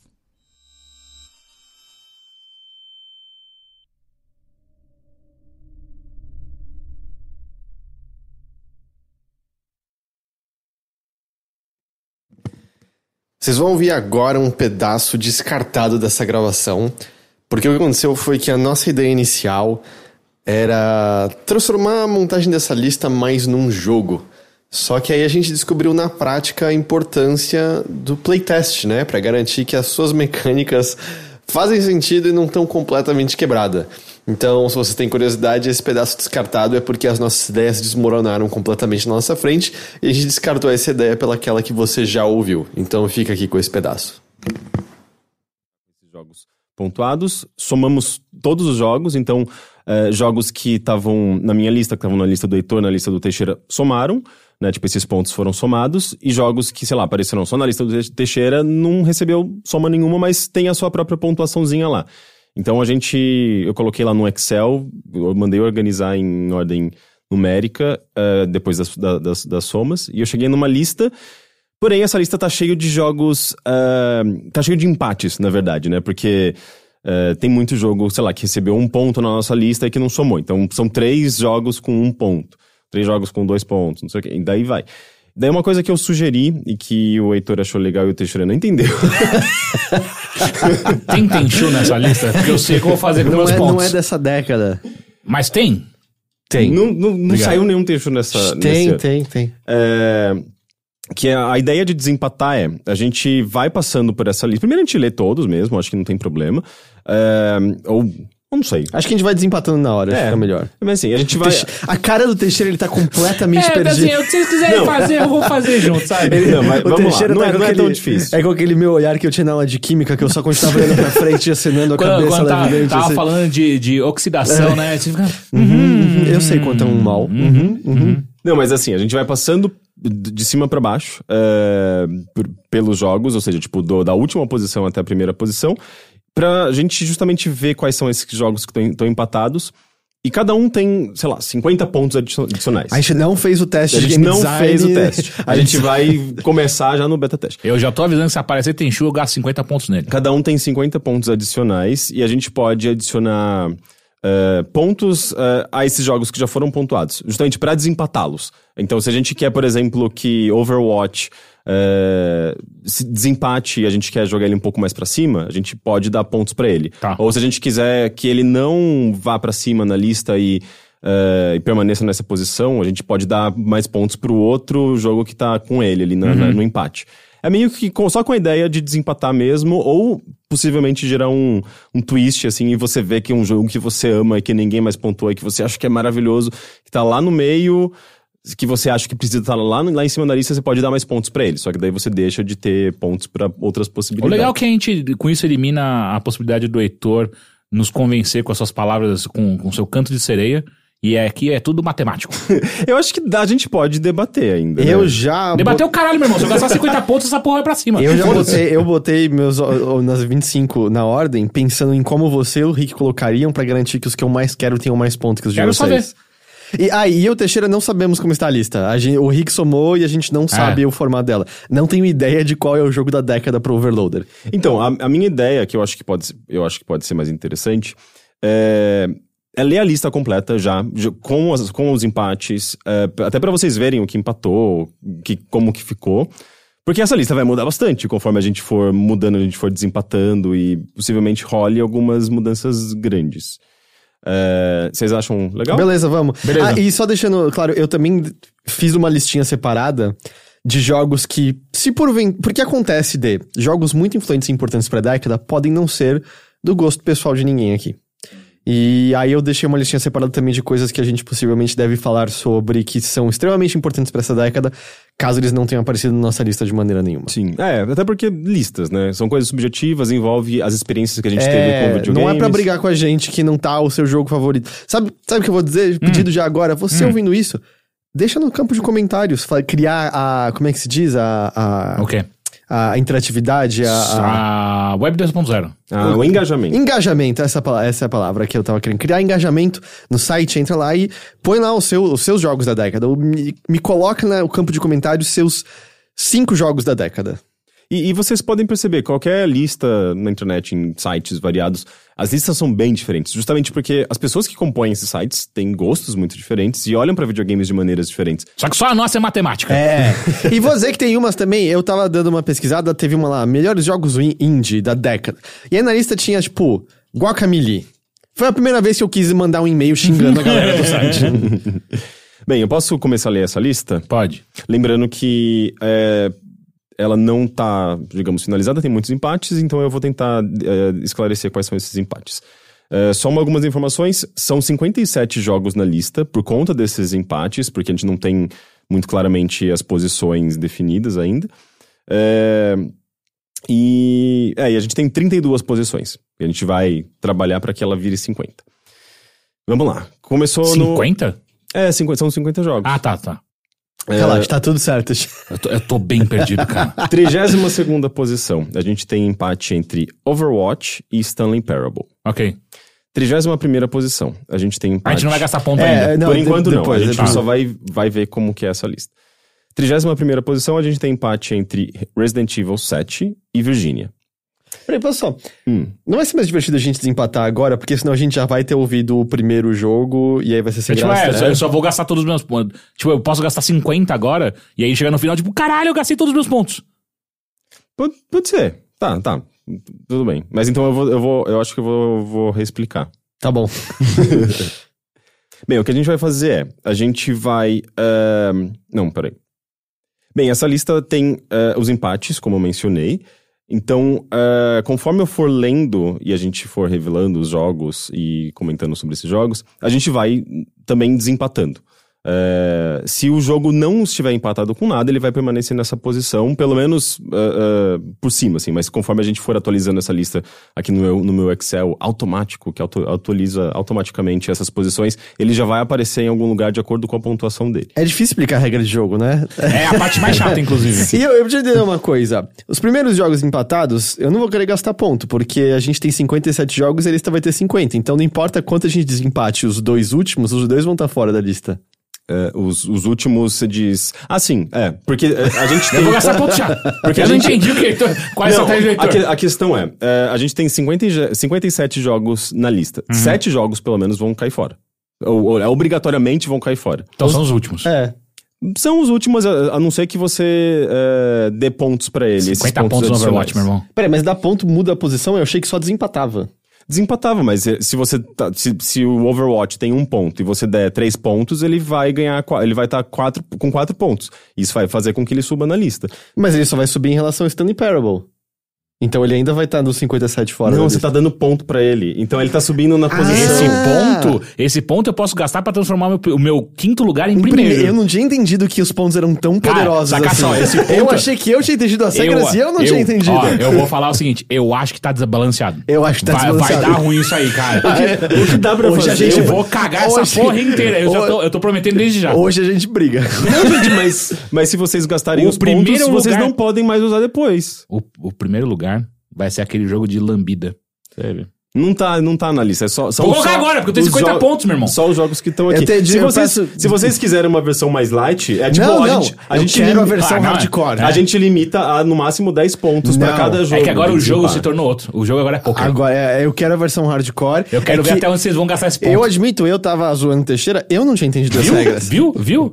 Então, Eu, eu, eu expliquei tão mal assim ou vocês que estão lendo? Eu acho que são as duas coisas. é, pode ser as duas coisas. Tá. A gente vai descobrir por quantas pessoas gritando com a gente no Twitter tiver depois da publicação. Eu sei que eu tô anotando meus pontos aqui. É bom vocês anotarem de vocês aí. É igual. Eu vou anotar de vocês também, que vocês vão me enganar. É igual o jogo de tabuleiro. A gente vai, vai pegando na, no, conforme a gente vai jogando e todo mundo vai O entender. bom é que no jogo de tabuleiro, geralmente, pelo menos uma pessoa sabe o que tá fazendo. Aqui ninguém sabe. Não, eu sei porque eu organizei.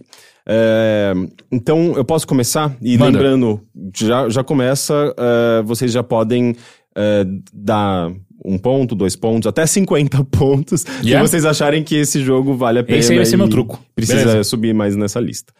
Começando. Uh, 32 posição, a gente tem é, Overwatch e The Stanley Parable, ambos com um ponto apenas. Uh, vocês Vai, querem, Heitor.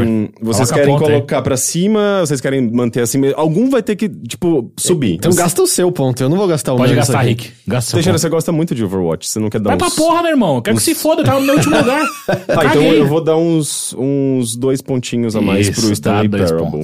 Se eu acabar com, tipo, 40 pontos pro pró... daqui 10 anos, eu posso ter ma- 40 a mais pra gastar? Pode. Perfeito. Peraí, deixa eu só Só abrir porque eu gosto o... do otimismo que o Overloader existe daqui a 10 anos ainda. Não, eu vou chegar em outro site. Eu tenho 40 pontos do outro lado. Batendo na porta do The Enemy. Tom, tom, tom, Eu tenho 40 pontos pra gastar. Bruno, eu tenho 40 pontos! Deixa eu ver. Bom, isso vai ser rápido. Não, não, não, não é, só, foi só a primeira vez, porque eu tava com o, o texto aberto, agora eu já abri a tabela. É, ok, a gente tem ah, Overwatch com um ponto. Ah, e já, agora indo pro segundo lugar, Resident Evil 7. Vocês, Não, é segundo não, é 48 É isso? Não, Não, 7 tem que cair, cara. 7 tem que cair. é que eu, eu mudei, eu mudei o, o- eu mudei o, o arquivo e agora que eu percebi que na, Eu no, tô amando, velho. Não, eu percebi que no Excel ele tipo ele não tem a ordem Esse tipo, que eu tinha podcast feito. vai na íntegra, Heitor. Tá, dá pra gente fazer no por pontuação, eh, sem falar a posição, e depois a gente fala a posição, pode ser? Beleza. Tá. Com dois pontos, a gente tem Residen- Resident Evil 7, ele não tá empatado, eu acho que ele permanece aqui, a não sei que vocês queiram dar mais pontos Eu posso pra tirar eles. ponto? Não, não pode tirar ponto. Eh, ok, posso ir pro próximo? Pode. Eh, com três pontos, a gente tem um empate de quatro jogos. Frostpunk, DMC, Night in the Woods, The Stanley Parable. Que é o, o que eu acabei de também subir mais uns pontinhos. DMC, o Teixeira que botou esse jogo. né? Lógico, é incrível. Não sei, é meio polêmico, né? Porque tem pessoas que amam muito mais o- a versão nova. As pessoas, é polêmico que as pessoas são É. chatas com o visual do Foda-se, o ponto é, meu, verdade. eu gasto onde eu quiser. Eu, eu gosto desse jogo.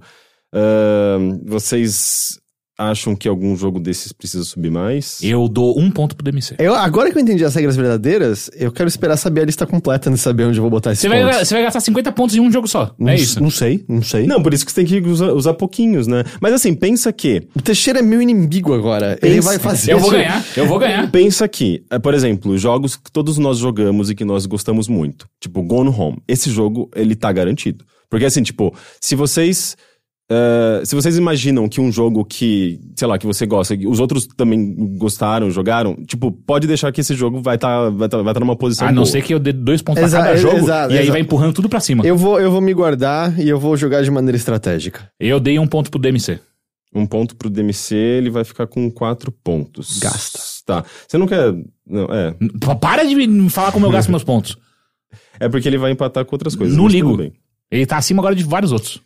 É, a gente ainda tem empate entre Stanley Parable, Night in the Woods e Frostpunk. Eu posso dar. Deixa eu ver.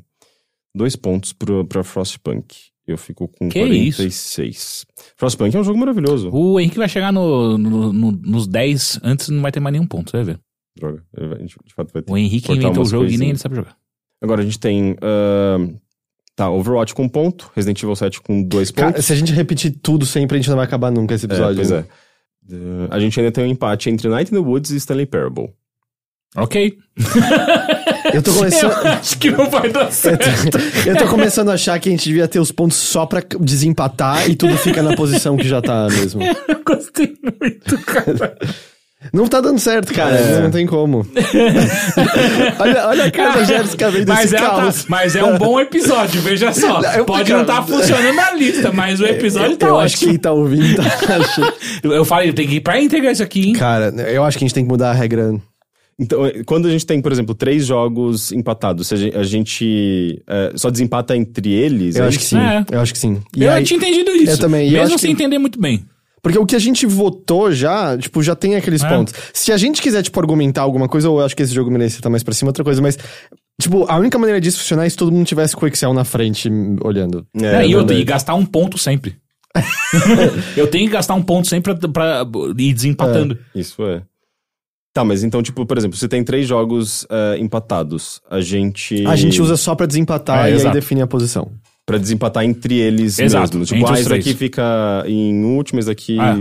Tá. A gente, a gente trans- é, é como se fosse uma, uma nova categoria. Então, assim, tipo, ah, esses quatro. Esses quatro estão empatados em trigésimo, sei lá o quê. Só que daí a gente vai gastar um ponto, daí esse aqui já vai pra trigésimo. Então, tipo, Qual Stanley, seria Stanley? Parable e o, e o Overwatch. Ah, Ah. eu quero gastar um ponto pra Stanley Então, Parable então eu, acho, na- eu acho melhor, tipo, simplesmente a gente não falar pontos. A gente simplesmente fala, ah, eu acho que esse daqui é melhor do que esse, então esse. A gente pode ter a ficar votação, cada um, pode ser? Pode. Tá, reexplica as regras, eu vou ter que cortar esse pedaço do... Não, deixa assim. Não, não tudo. mas- Deixa assim, cara. Não, As pessoas vai- têm vai que ficar escutar. confuso. E, não, isso chama-se game design, cara. É verdade. a gente tá é- dando uma, é li- é uma, uma lição de game design. Eu vou fazer assim, eu deixo no final esse pedaço. Isso. é o outtakes, né? Como, É, como a gente chegou aqui? E sem falar que, vamos lembrar que a gente tá sem ar-condicionado, então só vai esquentar. Vixe, é verdade. então vai ser uma delícia. Então, peraí, deixa eu voltar aqui. E só lembra de falar no microfone, por lista. favor. A gente tá lutando quanto Não tá tempo muito agora? baixo para a boca do Rick? É porque esse, esse microfone, boa? ele, ele cai. Ele, Ele é, é meio, broxa. ele é meio broxa. Quer ficar com o meu? Não. O do Teixeira não é brocha. É verdade. Ah, ele vai, ele vai pra baixo, né? Eu vou tentar ficar mais baixinho. Eu consigo sem esforço. Também.